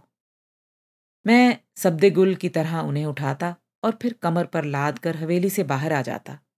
कभी फरमाते, हमें बाग का चक्कर दो। कभी हुक्म होता, सीधे रहट के पास ले चलो। और कभी कभार बड़ी नरमी से कहते चिंतराम थक ना जाओ तो हमें मस्जिद तक ले चलो। मैंने कई बार अर्ज़ किया कि, हुजूर, हर रोज मस्जिद ले जाया करूँगा, मगर नहीं माने, यही फरमाते रहे। कभी जी चाहता है तो तुम्हें कह देता हूँ। मैं वज़ू करने वाले चबूतरे पर बिठाकर उनके हल्के हल्के जूते उतारता और उन्हें झोली में रखकर दीवार से लगकर बैठ जाता। चबूतरे से हुजूर खुद घिसट कर सफ की जानब जाते थे। मैंने सिर्फ़ एक मर्तबा उन्हें इस तरह जाते देखा था। इसके बाद जुर्रत न हुई। उनके जूते उतारने के बाद दामन में मुँह छुपा लेता और फिर उसी वक्त सिर उठाता, जब वो मेरा नाम लेकर याद फरमाते। वापसी पर मैं कस्बा की लंबी लंबी गलियों का चक्कर काट कर हवेली को लौटता तो फरमाते, हम जानते हैं चिंतराम, तुम हमारी खुशनूदी के लिए कस्बा की सैर कराते हो, लेकिन हमें बड़ी तकलीफ़ होती है। एक तो तुम पर लदा लदा फिरता हूँ दूसरे तुम्हारा वक्त साया करता हूँ। और हुजूर से कौन कह सकता था कि, आका, ये वक्त ही मेरी ज़िंदगी का नुकता उरूज है, और ये तकलीफ़ ही मेरी हयात का मरकज है। आप तो फरमाते थे कि, लदा लदा फिरता हूँ। और मुझे ये महसूस होता था कि एक हुमा है, जिसने अपना साया महज मेरे लिए वक्फ कर दिया है। जिस दिन मैंने सिकंदर नामा ज़बानी याद करके उन्हें सुनाया, इस कदर खुश हो गए, गोया हफ तकलीम की बादशाही नसीब हो गई। दीनों दुनिया की हर दुआ से मुझे माला माल किया। दस्ते शफकत मेरे सर पर फेरा और जेब से एक रुपया निकाल कर मुझे इनाम दिया। मैंने इस हजर नस्बत जानदार बोसा दिया, आँखों से लगाया और सिकंदर का अफसर समझकर पगड़ी में रख लिया। दोनों हाथ ऊपर उठाकर दुआएँ दे रहे थे और फरमा रहे थे, वो काम हमसे ना हो सका, वो तूने कर दिखाया। तू नेक है, खुदा ने तुझे सादत नसीब की। चिंतराम तेरा मूसा चोपा का पेशा है। तू शाह बथा का पैरो है। इसलिए खुदा इजोजल तुम्हें बरकत देता है। वो तुम्हें और भी बरकत देगा। तुझे और कशायश मुयसर आएगी। दाऊ जी ये बातें करते करते घुटनों पर सर रखकर खामोश हो गए। नौ। मेरा इम्तहान करीब आ रहा था और दाऊ जी सख्त होते जा रहे थे। उन्होंने मेरे हर फारिग वक्त पर कोई ना कोई काम फैला दिया था। एक मजमून से अहदाबर होता था तो दूसरे की किताबें निकालकर सर पर सवार हो जाते थे। पानी पीने के लिए उठता तो साया की तरह साथ साथ चले आते। और नहीं तो तारीख के सन ही पूछते जाते। शाम के वक्त स्कूल पहुँचने का उन्होंने वतीरा बना लिया था। एक दिन मैं स्कूल के बड़े दरवाजे से निकलने की बजाय बोर्डिंग की राह खिसक गया तो उन्होंने जमात के कमरे के सामने आकर बैठना शुरू कर दिया। मैं चिड़चिड़ा और ज़िद्दी होने के अलावा बदजबान भी हो गया था। दाऊ जी के बच्चे, गोया मेरा तकिया कलाम बन गया था और कभी कभी उनकी या उनके सवालात की सख्ती बढ़ जाती तो मैं उन्हें कुत्ते कहने से भी न चूकता। नाराज़ हो जाते तो बस इस कदर कहते, देख ले, डोमनी तू कैसी बातें कर रहा है। तेरी बीवी ब्याह कर लाऊँगा तो पहले उसे यही बताऊँगा कि जाने पिदर, ये तेरे बुढ़े बाप को कुत्ता कहता था। मेरी गालियों के बदले वो मुझे डोमनी कहा करते थे। अगर उन्हें ज़्यादा दुख होता तो मुँह चढ़ी डोमनी कहते। उससे ज़्यादा ना उन्हें गुस्सा आता था, न दुख होता था। मुझे मेरे असली नाम से उन्होंने कभी नहीं पुकारा। मेरे बड़े भाई का ज़िक्र आता तो बेटा आफताब कहकर उन्हें याद करते थे। लेकिन मेरे हर रोज नए नए नाम रखते थे, जिनमें गोलू उन्हें बहुत मरगूब था। तंबूहा दूसरे दर्जे पर, मिस्टर हवनक। और अखफश एस्क्वायर इन सब के बाद आते थे और डोमनी सिर्फ़ गुस्से की हालत में। कभी कभी मैं उनको बहुत दिक करता। वो अपनी चटाई पर बैठे कुछ पढ़ रहे हैं। मुझे अलजबरे का एक सवाल दे रखा है और मैं सारे जहान की अबजद को ज़रब दे देकर तंग आ चुका हूँ। तो मैं कापियों और किताबों के ढेर को पाँव से परे धकेल कर ऊँचे ऊँचे गाने लगता। तेरे सामने बैठ के रोना ते दुख तेनू नहीं हो दसना। दाऊ जी हैरानी से मेरी तरफ देखते तो मैं तालियां बजाने लगता और कव्वाली शुरू कर देता नहीं हो नहीं हो नहीं हो दसना ਤੇ ਦੁੱਖ ਤੈਨੂੰ ਨਹੀਂ ਹੋ ਦੱਸਣਾ ਦੱਸਣਾ ਦੱਸਣਾ ਤੈਨੂੰ ਤੈਨੂੰ ਤੈਨੂੰ ਸਾਰੇ ਗਾਮਾ ਰੋਣਾ ਰੋਣਾ रोना ते दुख तेनू नहीं हो दसना वो ऐनक के ऊपर से मुस्कुराते मेरे पास आकर कापी उठाते सफ़ा निकालते और मेरी तालियों के दरमियान अपना बड़ा सा हाथ खड़ा कर देते थे सुन बेटा वो बड़ी मोहब्बत से कहते ये कोई मुश्किल सवाल है? जू ही वो सवाल समझाने के लिए हाथ नीचे करते, मैं फिर तालियाँ बजाने लगता। देख, मैं फिर तेरा दाऊ नहीं हूँ? वो बड़े मान से पूछते। नहीं, मैं मुँह फाड़ कर कहता।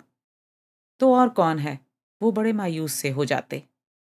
वो सच्ची सरकार। मैं उंगली आसमान की तरफ़ करके शरारत से कहता। वो सच्ची सरकार, वो सबका पालने वाला। बोल बकरे, सबका वाली कौन? वो मेरे पास से उठकर जाने लगते तो मैं उनकी कमर में हाथ डाल देता। ताऊ जी, खफा हो गए क्या? वो मुस्कुराने लगते। छोड़ तंबूरे छोड़ बेटा, मैं तो पानी पीने जा रहा था। मुझे पानी तो पियाने दे। मैं झूठ मूठ बुरा मानकर कहता, लो, जब मुझे सवाल समझना हुआ, दाऊ जी को पानी याद आ गया। वो आराम से बैठ जाते और कापी खोलकर कहते अखफश एस्क्वायर, जब तुझे चार का मुरब्बा नज़र आ रहा था तो तूने तीसरा फार्मूला क्यों ना लगाया?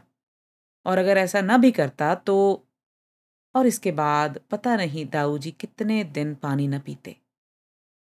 दस। फरवरी के दूसरे हफ़्ता की बात है।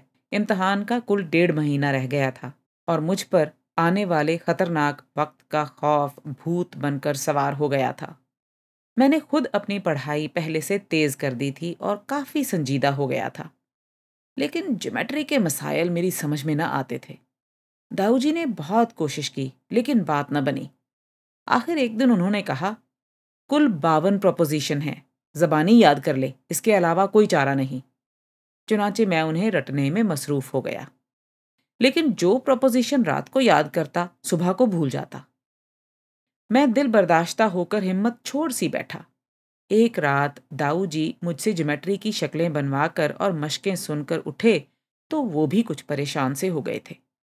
मैं बार बार अटका था और उन्हें बहुत कोफ्त हुई थी।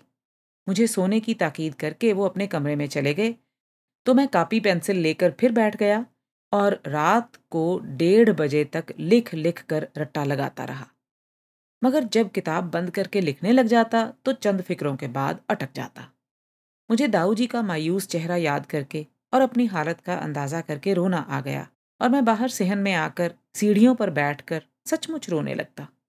घुटनों पर सर रख के रो रहा था। इसी तरह बैठे बैठे कोई डेढ़ घंटा गुजर गया तो मैंने दाऊ जी की इज़्ज़त बचाने के लिए यही तरकीब सोची कि ड्योढ़ी का दरवाज़ा खोल कर चुपके से निकल जाऊँ और फिर वापस न आऊँ। जब फैसला कर चुका और अमली कदम आगे बढ़ाने के लिए सर ऊपर उठाया तो दाऊ जी कंबल ओढ़े मेरे पास खड़े थे। उन्होंने मुझे बड़े प्यार से अपने साथ लगाया तो सिस्कियों का लमुतना ही सिलसिला सहन में फैल गया। दाऊ जी ने मेरा सर चूम कर कहा, ले भाई तंबूरे, मैं तो यूँ ना समझता था। तू तो बहुत ही कम हिम्मत निकला। फिर उन्होंने मुझे अपने साथ कंबल में लपेट लिया और बैठक में ले आए। बिस्तर में बिठाकर उन्होंने मेरे चारों तरफ़ रजाई लपेटी और खुद पाँव ऊपर करके कुर्सी पर बैठ गए। उन्होंने कहा, अकलीदस चीज़ ही ऐसी है। तू इसके हाथों यूँ नाला है, मैं इससे और तरह तंग हुआ था। हज़रत मौलाना के पास जबर मुकाबला और अकलीदस की जिस कदर किताबें थीं, उन्हें मैं अच्छी तरह पढ़कर अपनी कापियों पर उतार चुका था। कोई ऐसी बात न थी जिससे उलझन होती। मैंने ये जाना कि रियाजी का माहिर हो गया हूँ। लेकिन एक रात अपनी खाट पर पड़ा मुतसावी साकैन के एक मसला पर जब गौर कर रहा था कि बात उलझ गई। मैंने दिया जलाकर शक्ल बनाई और उस पर गौर करने लगा। जबर मुकाबला की रूह से उसका जवाब ठीक आता था, लेकिन इल्म हिंसा से पाया सबूत को न पहुँचता था। मैं सारी रात कागज़ सियाह करता रहा, लेकिन तेरी तरह रोया नहीं। अलसुबह मैं हज़रत की खिदमत में हाजिर हुआ तो उन्होंने अपने दस्ते मुबारक से कागज़ पर शक्ल खींचकर समझाना शुरू किया। लेकिन जहाँ मुझे उलझन हुई थी, वहीं हज़रत मौलाना की तब रसा को भी कोफ्त हुई। फरमाने लगे, चिंतराम, अब हम तुमको नहीं पढ़ा सकते। जब उस्ताद और शागिर्द का इल्म एक सा हो जाए तो शागिर्द को किसी और मुअल्लम की तरफ़ रुजू करना चाहिए। मैंने जुर्रत करके कह दिया कि, हुजूर, अगर कोई और ये जुमला कहता तो मैं इसे कुफर के मुतरादिफ समझता। लेकिन आपका हर हर्फ और हर शोशा मेरे लिए हुक्म रब्बानी से कम नहीं, इसलिए खामोश हूँ। भला आकाए गजनवी के सामने अयाज की क्या मजाल लेकिन हुजूर, मुझे दुख ज़रूर हुआ है। फरमाने लगे, तुम बेहद जज्बाती आदमी हो, बात तो सुन ली होती। मैंने सर झुकाकर कहा, अरशाद, फरमाया, दिल्ली में हकीम नासिर शीशतानी इल्म हिंसा के बड़े माहिर हैं। अगर तुमको इसका ऐसा ही शौक है तो उनके पास चले जाओ। और इकतसाब इल्म करो। हम उनके नाम रुक्का लिख देंगे। मैंने रजामंदी ज़ाहिर की तो फरमाया, अपनी वालदा से पूछ लेना। अगर वो रजामंद हों तो हमारे पास आना। वालदा मरहुमा से पूछना और उनसे अपनी मर्ज़ी के मुताबिक जवाब पाना अनहोनी बात थी। चुनाचे मैंने उनसे नहीं पूछा। हुजूर पूछते तो मैं दरोग बयानी से काम लेता कि घर की लिपाई तिपाई कर रहा हूँ। जब फारिग हूँगा तो वालदा से अर्ज़ करूँगा। चंद अयाम बड़े इस्तरार की हालत में गुजरे। मैं दिन रात इस मुश्किल को हल करने की कोशिश करता, मगर सही जवाब बरामद ना होता। इस लाए नाहल मसला से तबीयत में और इंतशार पैदा हुआ।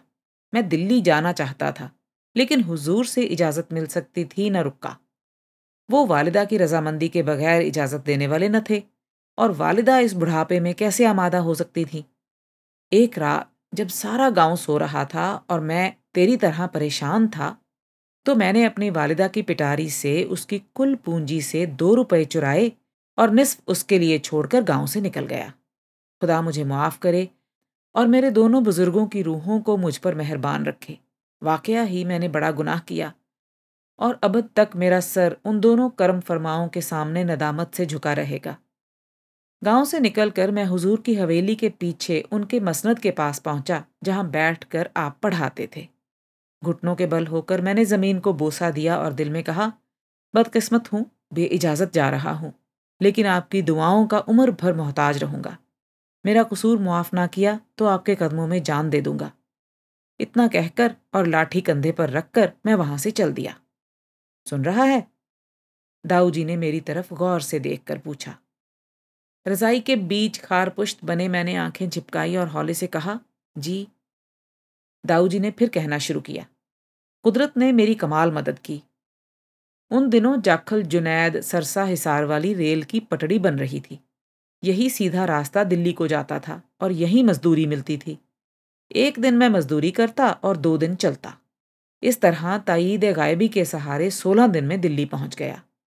मंजिल मकसूद तो हाथ आ गई थी लेकिन गौहरे मकसूद का सुराग ना मिलता था। जिस किसी से पूछता हकीम नासिर अली शीशतानी का दौलत खाना कहाँ है, नफ़ी में जवाब मिलता। दो दिन उनकी तलाश जारी रही, लेकिन पता न पा सका। किस्मत यावर थी, सेहत अच्छी थी, अंग्रेज़ों के लिए नई कोठियाँ बन रही थी। वहाँ काम पर जाने लगा।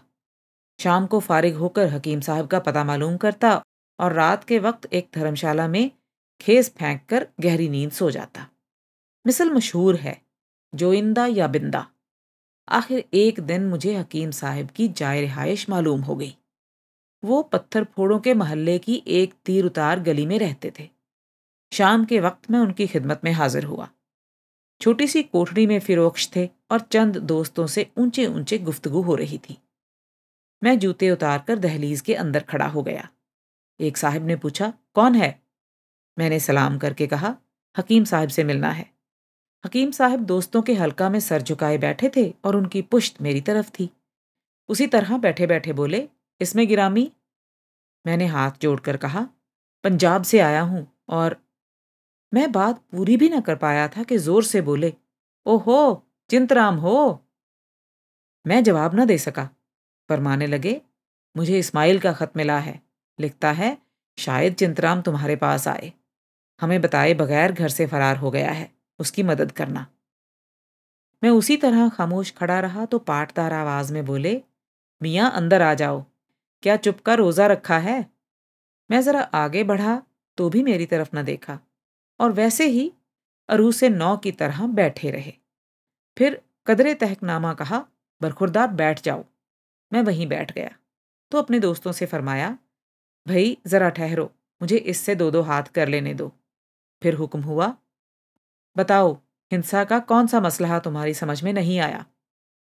मैंने डरते डरते अर्ज़ किया तो उन्होंने उसी तरह कंधों की तरफ़ अपने हाथ बढ़ाए और आहिस्ता आहिस्ता कुर्ता यूँ ऊपर खींच लिया कि उनकी कमर बरहना हो गई। फिर फरमाया, बनाओ अपनी उंगली से मेरी कमर पर एक मुत्सावी सा कैन। मुझ पर सख्ता का आलम तारी था। न आगे बढ़ने की हिम्मत थी, न पीछे हटने की ताकत। एक लम्हा के बाद बोले, मियाँ, जल्दी करो। नाबीना हूँ, कागज़ कलम कुछ नहीं समझता। मैं डरते डरते आगे बढ़ा और उनकी चौड़ी चकली कमर पर कांपते हुए उंगली से मुतसावी सा कैन बनाने लगा। जब वो गैर मरई शक्ल बन चुकी तो बोले, अब नुक्ता सीन से खतबे जीम पर अमूद गिराओ। एक तो मैं घबराया हुआ था, दूसरे वहाँ कुछ नज़र न आया था। यूँ ही अटकल से मैंने एक मुकाम पर उंगली रखकर अमूद गिराना चाहा तो तेज़ी से बोले, है है, क्या करते हो? ये नुकता सीन है क्या? फिर खुद ही बोले, आहिस्ता आहिस्ता आदि हो जाओगे। बाएँ कंधे से कोई छह उंगल नुकता सीन है, वहाँ से खत खींचो। अल्लाह अकबर अल्लाह अकबर, क्या इल्म था, क्या आवाज़ थी और क्या तेज फहम थी? वो बोल रहे थे और मैं मबहूत बैठा था। यूँ लग रहा था कि अभी उनके आखिरी जुमले के साथ नूर की लकीरें मुत्सावी सकैन बनकर उनकी कमर पर उभर आएँगी। फिर दाऊ जी दिल्ली के दिनों में डूब गए। उनकी आँखें खुली थी। वो मेरी तरफ़ देख रहे थे, लेकिन मुझे नहीं देख रहे थे। मैंने बेचैन होकर पूछा, फिर क्या हुआ दाऊ जी उन्होंने कुर्सी से उठते हुए कहा, रात बहुत गुजर चुकी है, अब तू सो जा, फिर बताऊँगा। मैं जिद्दी बच्चे की तरह उनके पीछे पड़ गया तो उन्होंने कहा, पहले वादा कर कि आइंदा मायूस नहीं होगा और इन छोटी छोटी प्रपोजिशनों को बताशे समझेगा। मैंने जवाब दिया, हलवा समझूँगा, आप फ़िक्र न करें। उन्होंने खड़े खड़े कंबल लपेटते हुए कहा, बस मुख्तसर ये कि मैं एक साल हकीम साहब की हुजूरी में रहा और उस बहरे इल्म से चंद कतरे हासिल करके अपनी कोर को धोया। वापसी पर मैं रो दिया तो दस्ते मोहब्बत मेरे सर पर फेर कर कहने लगे हम तुमसे नाराज़ नहीं हैं। लेकिन एक साल की फुरकत बहुत तवील है। आइंदा कहीं जाना तो हमें भी साथ ले जाना।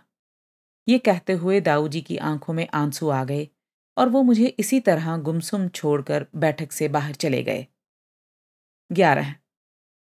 इम्तिहान कुर्बत मेरा खून खुश्क हो रहा था, लेकिन जिस्म फूल रहा था। दाऊ जी को मेरे मोटापे की फ़िक्र रहने लगी। अक्सर मेरे थनमथन्ने हाथ पकड़कर कहते असापे ताजी बन तबेला खर न बन। मुझे उनका ये फिक्रा बहुत नागवार गुजरता और मैं एहतजाजन उनसे कलाम बंद कर देता। मेरे मुसलसल मौन व्रत ने भी उन पर कोई असर ना किया और उनकी फ़िक्र अंदेशा की हद तक पहुँच गई। एक सुबह सैर को जाने से पहले उन्होंने मुझे आ जगाया और मेरी मिन्नतों, खुशामदों, गालियों और झिड़कियों के बावजूद बिस्तर से उठा कोट पहनाकर खड़ा कर दिया। फिर वो मुझे बाजू से पकड़कर गोया घसीटते हुए बाहर ले गए। सर्दियों की सुबह कोई चार का अमल, गली में न आदम न आदमजाद। तरीकी में कुछ दिखाई न देता था और दाऊ जी मुझे उसी तरह सैर को ले जा रहे थे। मैं कुछ बक रहा था। वो कह रहे थे, अभी गरा ख्वाबी दूर नहीं हुई? अभी तंबूरा बुड़बुड़ा रहा है?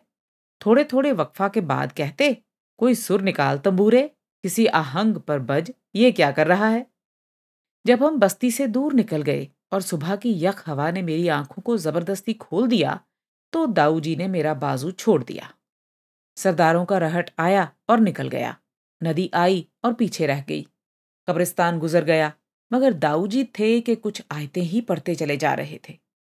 जब थे पर पहुँचे तो मेरी रूह फना हो गई।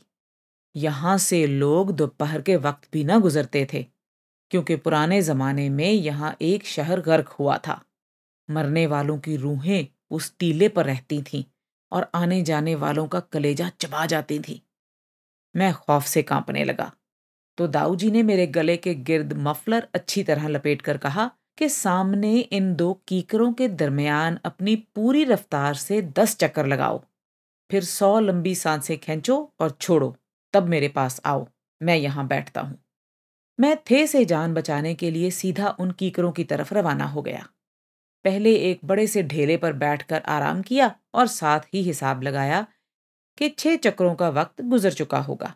उसके बाद आहिस्ता आहिस्ता ऊँट की तरह कीकरों के दरमियान दौड़ने लगा और जब दस यानी चार चक्र पूरे हो गए तो फिर उसी ढेले पर बैठकर लंबी लंबी साँसें खींचने लगा। एक तो दरख्तों पर अजीबो गरीब जानवर बोलने लगे थे। दूसरे मेरी पसली में बला का दर्द शुरू हो गया था। यही मुनासिब समझा कि थे पर जाकर दाऊ जी को सोते हुए उठाऊं और घर ले जाकर खूब खातिर करूँ। गुस्सा से भरा और दहशत से लरजता मैं टीले के पास पहुँचा। दाऊ जी थे की ठीकरियों पर घुटनों के बल गिरे हुए दीवानों की तरह सर मार रहे थे और ऊँचे ऊँचे अपना महबूब शेर गा रहे थे। जफा कम कुन के फरदा रोज महशर, बापेशा आशिका शर्मिंदा बाशी कभी दोनों हथेलियाँ ज़ोर से ज़मीन पर मारते और सर ऊपर उठाकर अंगुश्त शहादत फिजा में यूँ हिलाते जैसे कोई उनके सामने खड़ा हो और उसे कह रहे हों, देख लो, सोच लो, मैं तुम्हें बता रहा हूँ, सुना रहा हूँ। एक धमकी दिए जाते थे। फिर तड़प कर ठीकरियों पर गिरते और जफा कम कुन जफा कम कुन कहते हुए रोने से लगते।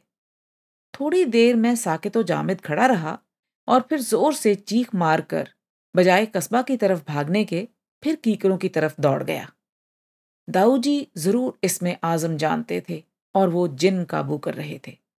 मैंने अपनी आँखों से एक जिन उनके सामने खड़ा देखा था। बिल्कुल अलफलैला बातस्वीर जिन था। जब दाऊ जी का तलिस्म उस पर न चल सका तो उसने इन्हें नीचे गिरा लिया था। वो चीख रहे थे, जफा कम कुन, जफा कम कुन। मगर वो छोड़ता नहीं था। मैं उसी ढेले पर बैठकर रोने लगा। थोड़ी देर बाद दाऊ जी आए। उन्होंने पहले जैसा चेहरा बनाकर कहा, चल तंबूरे। और मैं डरता डरता उनके पीछे हो लिया।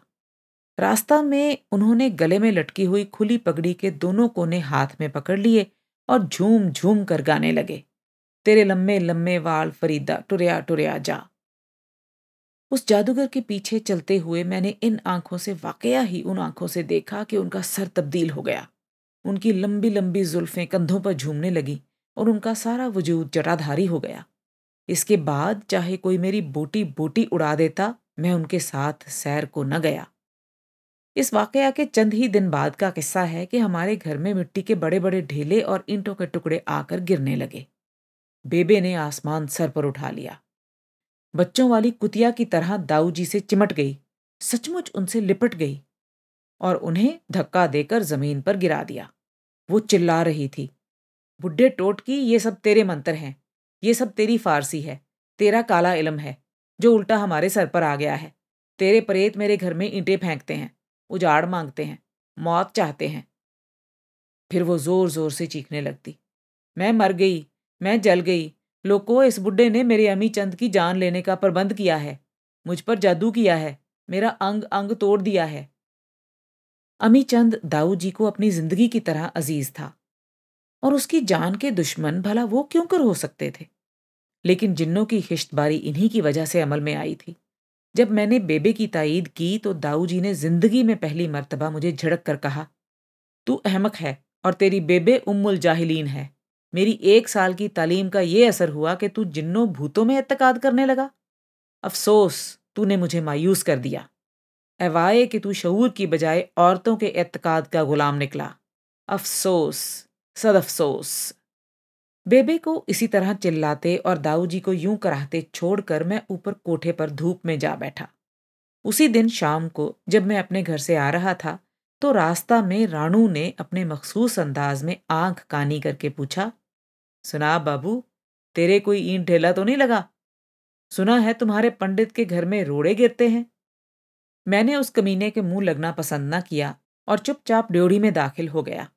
रात के वक्त दाऊ जी मुझसे ज्योमेट्री की प्रपोजिशन सुनते हुए पूछने लगे, बेटा, क्या तुम सचमुच जिन भूत या परी चुड़ैल को कोई मखलूक समझते हो? मैंने इस बात में जवाब दिया तो वो हंस पड़े और बोले, वाकया ही तू बहुत भोला है। मैंने आज खामखा तुझे झिड़क दिया। भला तूने मुझे पहले क्यों ना बताया कि जिन होते हैं और इसी तरह से ईंटें फेंक सकते हैं? हमने जो वली मिस्त्री और फत्ते मजदूर को लगाकर बरसाती बनवाई है, वो तेरे किसी जिन को कहकर बनवा लेते। लेकिन ये तो बता कि जिन सिर्फ़ ईंटें फेंकने का काम करते हैं कि चिनाई भी जानते हैं। मैंने जल कर कहा, जितने मज़ाक चाहो कर लो, मगर जिस दिन सर फटेगा, उस दिन पता चल जाएगा दाऊ। दाऊ जी ने कहा, तेरे जिन की फेंकी हुई ईंट से तो ताकयामत सर नहीं फट सकता, इसलिए कि ना वो है ना उससे ईंट उठाई जा सकेगी और ना मेरे तेरे या तेरी बेबे के सर में लगेगी। फिर बोले, इल्म तभी का मोटा असूल है कि कोई मादी शय किसी गैर मादी वजूद से हरकत में नहीं लाई जा सकती। समझ गया? समझ गया, मैंने चिढ़कर कहा। बारह, हमारे कस्बा में हाई स्कूल ज़रूर था, लेकिन मैट्रिक के इम्तिहान का सेंटर न था। इम्तहान देने के लिए हमें ज़िला जाना होता था। चुनाचे वो सुबह आ गई, जब हमारी जमात इम्तहान देने के लिए ज़िला लाहौर जा रही थी और लारी के इर्द गिर्द वालदेन किस्म के लोगों का हजूम जमा था और इस हजूम से दाऊ जी कैसे पीछे रह सकते थे? और सब लड़कों के घर वाले उन्हें खैर बरकत की दुआओं से नवाज़ रहे थे और दाऊ जी सारे साल की पढ़ाई का खुलासा तैयार करके जल्दी जल्दी सवाल पूछ रहे थे और मेरे साथ साथ खुद ही जवाब दिए जाते थे। अकबर की असलाहत से उछलकर मौसम के तगीर तबद्दल पर पहुँच जाते। वहाँ से पलटते तो इसके बाद एक और बादशाह आया। अपनी वजह से हिंदू मालूम होता था और वो नशा में चूर था। एक औरत साहिब जमाल उसका हाथ पकड़े आती थी और जिधर चाहती थी फिराती थी। कहकर पूछते, ये कौन था? जहांगीर, मैंने जवाब दिया। और वो औरत? नूरजहां, हम दोनों एक साथ बोले। सिफ्त मुशब्बा और इसम फेल में फ़र्क। मैंने दोनों की तारीफ़ें बयान की। बोले, मिसालें? मैंने मिसालें दी। सब लड़के लारी में बैठ गए और मैं उनसे जान छुड़ाकर जल्दी से दाखिल हुआ तो घूम कर खिड़की के पास आ गए और पूछने लगे, ब्रेक इन और ब्रेक इन टू को फिक्रों में इस्तेमाल करो। इनका इस्तेमाल भी हो गया और मोटर स्टार्ट होकर चली तो उसके साथ कदम उठाकर बोले, तंबूरे, मादियाँ घोड़ी, माकियाँ मुर्गी, मादियाँ घोड़ी, माकियाँ मुर्गी। एक साल बाद खुदा खुदा करके ये आवाज़ दूर हुई और मैंने आज़ादी का सांस लिया। पहले दिन तारीख का पर्चा बहुत अच्छा हुआ। दूसरे दिन जोग्राफिया का, इससे भी बढ़कर। तीसरे दिन इतवार था और इनके बाद हिसाब की बारी थी। इतवार की सुबह दाऊ जी का कोई बीस सफ़ा लंबा ख़त मिला, जिसमें अलजबरे के फार्मूलों और हिसाब के कायदों के अलावा और कोई बात न थी। हिसाब का पर्चा करने के बाद बरामदे में मैंने लड़कों से जवाबात मिलाए तो सौ में से अस्सी नंबर का पर्चा ठीक था। मैं खुशी से पागल हो गया। ज़मीन पर पाँव न पड़ता था और मेरे मुँह से मसरत के नारे निकल रहे थे। यूँ ही मैंने बरामदे से पाँव बाहर रखा दाऊ जी खेस कंधे पर डाले एक लड़के का पर्चा देख रहे थे। मैं चीख मारकर उनसे लिपट गया और अस्सी नंबर अस्सी नंबर के नारे लगाने शुरू कर दिए। उन्होंने पर्चा मेरे हाथ से छीन कर तलखी से पूछा, कौन सा सवाल गलत हो गया? मैंने झूम कर कहा चार दीवारी वाला। झल्ला कर बोले, तूने खिड़कियाँ और दरवाजे मनफी न किए होंगे। मैंने उनकी कमर में हाथ डालकर पेड़ की तरह झुलाते हुए कहा हाँ जी हाँ जी, गोली मारो खिड़कियों को। दाऊ जी डूबी आवाज़ में बोले, तूने मुझे बर्बाद कर दिया तंबूरे। साल के तीन सौ पैंसठ दिन में पुकार पुकार कर कहता रहा मुस्तहात का सवाल आँखें खोल कर हल करना, मगर तूने मेरी बात न मानी। बीस नंबर ज़ाया किए पूरे बीस नंबर। और दाऊ जी का चेहरा देखकर मेरी अस्सी फ़ीसदी कामयाबी, बीस फ़ीसदी नाकामी के नीचे यूँ दब गई, गोया इसका जूद न था। रास्ता भर वो अपने आप से कहते रहे, अगर मुमतैन अच्छे दिल का हुआ तो दो एक नंबर ज़रूर देगा, तेरा बाकी हल तो ठीक है। उस पर्चे के बाद दाऊ जी इम्तहान के आखिरी दिन तक मेरे साथ रहे। वो रात के बारह बजे तक मुझे उस सराय में बैठकर पढ़ाते, जहाँ हमारी क्लास मुकीम थी। और इसके बाद बकौल उनके अपने एक दोस्त के यहाँ चले जाते। सुबह आठ बजे फिर आ जाते और कमरा इम्तहान तक मेरे साथ चलते। इम्तहान ख़त्म होते ही मैंने दाऊ जी को यूँ छोड़ दिया, गोया मेरी उनसे जान पहचान ही न थी। सारा दिन दोस्तों यारों के साथ घूमता और शाम को नावलें पढ़ा करता। उस दौरान अगर कभी फुर्सत मिलती तो दाऊ जी को सलाम करने भी चला जाता। वो इस बात पर मुसिर थे कि मैं हर रोज़ कम अज़ कम एक घंटा उनके साथ गुजारा करूँ ताकि वो मुझे कॉलेज की पढ़ाई के लिए भी तैयार कर दें। लेकिन मैं उनके फंदे में आने वाला न था। मुझे कॉलेज में सौ बार फेल होना गवारा था और है, लेकिन दाऊ जी से पढ़ना मंजूर नहीं। पढ़ने को छोड़िए, उनसे बातें करना भी मुश्किल था। मैंने कुछ पूछा, उन्होंने कहा, इनका फारसी में तर्जमा करो। मैंने कुछ जवाब दिया, फरमाया, इसकी तरकीब नाहवी करो। हवालदारों की गाय अंदर घुस आई। मैं उसे लकड़ी से बाहर निकाल रहा हूँ और दाऊ जी पूछ रहे हैं काओ नाउन है या वर्ब अब हर अकल का अंधा पांचवी जमात तक पढ़ा जानता है कि गाय इसम है, मगर दाऊ जी फरमा रहे थे कि इसम भी है और फेल भी। काओ का मतलब है डराना, धमकी देना, और ये उन दिनों की बातें हैं जब मैं इम्तहान से फारिग होकर नतीजा का इंतज़ार कर रहा था। फिर वो दिन भी आया जब हम चंद दोस्त शिकार खेलने निकले। तो मैंने उनसे दरख्वास्त की कि मुनसफी से आगे न जाएँ, क्योंकि वहाँ दाऊजी होंगे और मुझे रोक कर शिकार, बंदूक और कारतूसों के मुहावरे पूछने लगेंगे। बाज़ार में दिखाई दे जाते तो मैं किसी बगली गली में घुस जाता। घर पर रसमन मिलने जाता तो बेबे से ज़्यादा और दाऊजी से कम बातें करता। अक्सर कहा करते, अफसोस, आफताब की तरह तू भी गमे फरामोश कर रहा है। मैं शरारतन खेले खूब खेले खूब, कहकर हंसने लगता। जिस दिन नतीजा निकला, मैं और अब्बा जी लड्डुओं की छोटी सी टोकरी लेकर उनके घर गए। दाऊ जी सर झुकाए अपने हसीर पर बैठे थे। अब्बा जी को देख कर उठ खड़े हुए। अंदर से कुर्सी उठा लाए और अपने बोरिए के पास डालकर बोले, डॉक्टर साहब, आपके सामने शर्मिंदा हूँ, लेकिन उसे भी मकसूम की खूबी समझिए। मेरा ख्याल था इसकी फ़र्स्ट डिवीज़न आ जाएगी, लेकिन आ न सकी। बुनियाद कमज़ोर थी। एक ही तो नंबर कम है। मैंने झुककर बात काटी।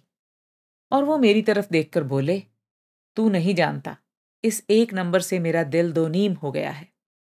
खैर, मैं इसे मिन जानब अल्लाह ख्याल करता हूँ फिर अब्बा जी और वो बातें करने लगे और मैं बेबे के साथ गप्पे लड़ाने में मशगूल हो गया। अव्वल अव्वल कॉलेज से मैं दाऊ जी के ख़तों का बाकायदा जवाब देता रहा। इसके बाद बेकायदगी से लिखने लगा और आहिस्ता आहिस्ता ये सिलसिला भी ख़त्म हो गया। छुट्टियों में जब घर आता तो जैसे स्कूल के दीगर मास्टरों से मिलता, वैसे ही दाऊ जी को सलाम कराता। अब वो मुझसे सवाल वगैरह न पूछते थे। कोट, पतलून और टाई देखकर बहुत खुश होते। चारपाई पर बैठने न देते थे। कहा करते, अगर मुझे उठाने नहीं देता तो खुद कुर्सी ले ले। और मैं कुर्सी खींचकर उनके पास डट जाता। कॉलेज लाइब्रेरी से जो किताबें साथ लाया करता, उन्हें देखने की तमन्ना ज़रूर करते। और मेरे वादे के बावजूद अगले दिन खुद हमारे घर आकर किताबें दे जाते। अमी चंद बवजू कॉलेज छोड़कर बैंक में मुलाजिम हो गया था और दिल्ली चला गया था। बेबे की सिलाई का काम बदस्तूर था। दाऊ जी भी मुंसफी जाते थे, लेकिन कुछ लाते न थे। बीबी के खत आते थे और वो अपने घर में बहुत खुश थी। कॉलेज की एक साल की ज़िंदगी ने मुझे दाऊ जी से बहुत दूर खींच लिया। वो लड़कियाँ जो दो साल पहले हमारे साथ आपू टापू खेला करती थी बिनते बन गई थी। सेकेंड ईयर के ज़माने की हर छुट्टी में आपू टापू में गुजारने की कोशिश करता और किसी हद तक कामयाब भी हो जाता। घर की मुख्तसर मुसाफत के सामने एबटाबाद का तवील सफ़र ज़्यादा तस्कीन दे और सुहाना बन गया। इन्हीं अयाम मैंने पहली मरतबा एक खूबसूरत गुलाबी पैड और ऐसे ही लिफाफों का पैकेट खरीदा था और उन पर ना अब्बा जी को खत लिखे जा सकते थे और ना ही दाऊ जी को। ना दशहरे की छुट्टियाँ में दाऊ जी से मुलाकात हो सकी ना क्रिसमस की तातीलात में। ऐसे ही ईस्टर गुजर गया और यूँ ही अयाम गुजरते थे। मुल्क को आज़ादी मिलने लगी तो कुछ बलवे होने लगे। फिर लड़ाइयाँ शुरू हो गई। हर तरफ़ से फसादात की खबरें आने लगी और अम्मा ने हम सबको घर बुलवा लिया। हमारे लिए यह जगह बहुत महफूज थी। बनिए साहूकार घर बार छोड़कर भाग रहे थे। लेकिन दूसरे लोग खामोश थे। थोड़े ही दिनों बाद मुहाजरीन की आमद का सिलसिला शुरू हो गया। और वही लोग ये खबर लाए कि आज़ादी मिल गई। एक दिन हमारे कस्बा में भी चंद घरों को आग लगी और दो नाकों पर सख्त लड़ाई हुई। थाने वालों और मिलिट्री के सिपाहियों ने कर्फ्यू लगा दिया और जब कर्फ्यू खत्म हुआ तो सब हिंदू, सिख कस्बा छोड़कर चल दिए। दोपहर को अम्मा जी ने मुझे दाऊ जी की खबर लेने को भेजा। तो उस जानी पहचानी गली में अजीबो गरीब अजनबी सूरतें नज़र आईं। हमारे घर यानी दाऊ जी के घर की ड्योढ़ी में एक बैल बंधा था और इसके पीछे बोरी का पर्दा लटक रहा था। मैंने घर आकर बताया कि दाऊ जी और बेबे अपना घर छोड़ के चले गए हैं और ये कहते हुए मेरा गला रूंध गया। उस दिन मुझे यूँ लगा जैसे दाऊ जी हमेशा हमेशा के लिए चले गए हैं और अब लौट कर ना आएँगे। दाऊ जी ऐसे बेवफा थे। कोई तीसरे रोज गुरूब आफ्ताब के बहुत बाद जब मैं मस्जिद में नए पनाह गुजीनों के नाम नोट करके और कंबल भिजवाने का वायदा करके उस गली में गुजरा तो खुले मैदान में सौ दो सौ आदमियों की भीड़ जमा देखी। मुहाजिर लड़के लाठियाँ पकड़े नारे लगा रहे थे और गालियाँ दे रहे थे। मैंने तमाशाइयों को फाड़कर मरकज में घुसने की कोशिश की, मगर मुहाजरीन की खूंखार आँखें देखकर सहम गया। एक लड़का किसी बुज़ुर्ग से कह रहा था, साथ के गाँव में गया हुआ था, जब लौटा तो अपने घर में घुसता चला गया। कौन से घर में? बुज़ुर्ग ने पूछा। रोहतकी मुहाजिरों के घर में? लड़के ने कहा। फिर? फिर क्या? उन्होंने पकड़ लिया। देखा तो हिंदू निकला। इतने में इस भीड़ से किसी ने चिल्ला कर कहा, ओए राणू, जल्दी आ, तेरी सामी पंडित, तेरी सामी राणू बकरियों का रेवड़ बाड़े की तरफ़ ले जा रहा था। उन्हें रोककर और एक लाठी वाले लड़के को उनके आगे खड़ा करके वो भीड़ में घुस गया। मेरे दिल को धक्का सा लगा। जैसे उन्होंने दाऊ जी को पकड़ लिया हो। मैंने मुलजिम को देखे बगैर अपने करीबी लोगों से कहा यह बड़ा अच्छा आदमी है, बड़ा नेक आदमी है, इसे कुछ मत कहो, ये तो ये तो खून में नहाई चंद आँखों ने मेरी तरफ़ देखा और एक नौजवान गंडासी तोलकर बोला, बताऊँ तुझे भी? आ गया बड़ा हिमायती बनकर, तेरे साथ कुछ हुआ नहीं ना और लोगों ने गालियाँ बककर कहा, अंसार होगा शायद मैं डर कर दूसरी जानब भीड़ में घुस गया। रानू की कयादत में उसके दोस्त दाऊ जी को घेरे खड़े थे और रानू दाऊ जी की ठोडी पकड़कर हिला रहा था और पूछ रहा था, अब बोल बेटा, अब बोल। और दाऊ जी खामोश खड़े थे। एक लड़के ने उनकी पगड़ी उतार कर कहा, पहले बोदी काटो, बोदी। और राणू ने मसवाकें काटने वाली दराती से दाऊ जी की बोदी काट दी। वही लड़का फिर बोला बुला दें जय, बुला दें जय। और राणू ने कहा, जाने दो बुढ़ा है, मेरे साथ बकरियाँ चराया करेगा। फिर उसने दाऊ जी की ठोडी ऊपर उठाते हुए कहा, कलमा पढ़ पढ़ता। और दाऊ जी आहिस्ता से बोले, कौन सा? राणू ने उनके नंगे सर पर ऐसा थप्पड़ मारा कि वो गिरते गिरते बचे और बोला, साले, कल में भी कोई पाँच सात हैं? जब वो कलमा पढ़ चुके तो रानू ने अपनी लाठी उनके हाथ में थमाकर कहा, चल, बकरियाँ तेरी इंतजारी करती हैं। और दाऊ जी नंगे सर, बकरियों के पीछे यूँ चले गए, जैसे लंबे लंबे बालों वाला फरीद चल रहा हो।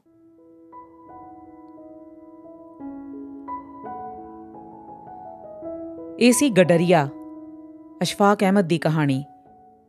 S next page. ਅਗਲਾ ਵਰਕਾ ਪੋਡਕਾਸਟ ਤੇ ਤੁਸੀਂ ਸੁਣ ਸਕਦੇ ਹੋ ਪੰਜਾਬੀ ਸਾਹਿਤ ਵਿੱਚੋਂ ਲੇਖ, ਕਹਾਣੀਆਂ ਨੋਵਲ ਆਤਮ ਕਥਾ ਕਵਿਤਾਵਾਂ ਅਤੇ ਹੋਰ ਕਈ ਕੁਝ। ਕਦੀ-ਕਦੀ ਲੇਖਕਾਂ, ਕਲਾਕਾਰਾਂ ਤੇ ਅਦਬ ਦੇ ਕਦਰਦਾਨਾਂ ਨਾਲ ਗੱਲਬਾਤ ਵੀ ਕਰਿਆ ਕਰਾਂਗੇ। ਜੇ ਇਸ ਪੋਡਕਾਸਟ ਨੂੰ ਤੁਸੀਂ ਰਿਵਿਊ ਕਰ ਸਕੋ, ਇਸ ਦੀ ਰੇਟਿੰਗ ਵੀ ਕਰ ਸਕੋ, ਤਾਂ ਇਹ ਵੱਧ ਤੋਂ ਵੱਧ ਲੋਕਾਂ ਤੱਕ ਪੁੱਜ ਸਕੇਗਾ। ਅੱਜ ਇਨਾ ਹੀ। ਅਗਲੇ ਵਰਕੇ ਦੀ ਇਬਾਰਤ ਪੜਨ ਤੱਕ ਆਗਿਆ ਦਿਓ। ਸੁਣਦੇ ਰਹੋ ਪੜ੍ਹਦੇ ਰਹੋ।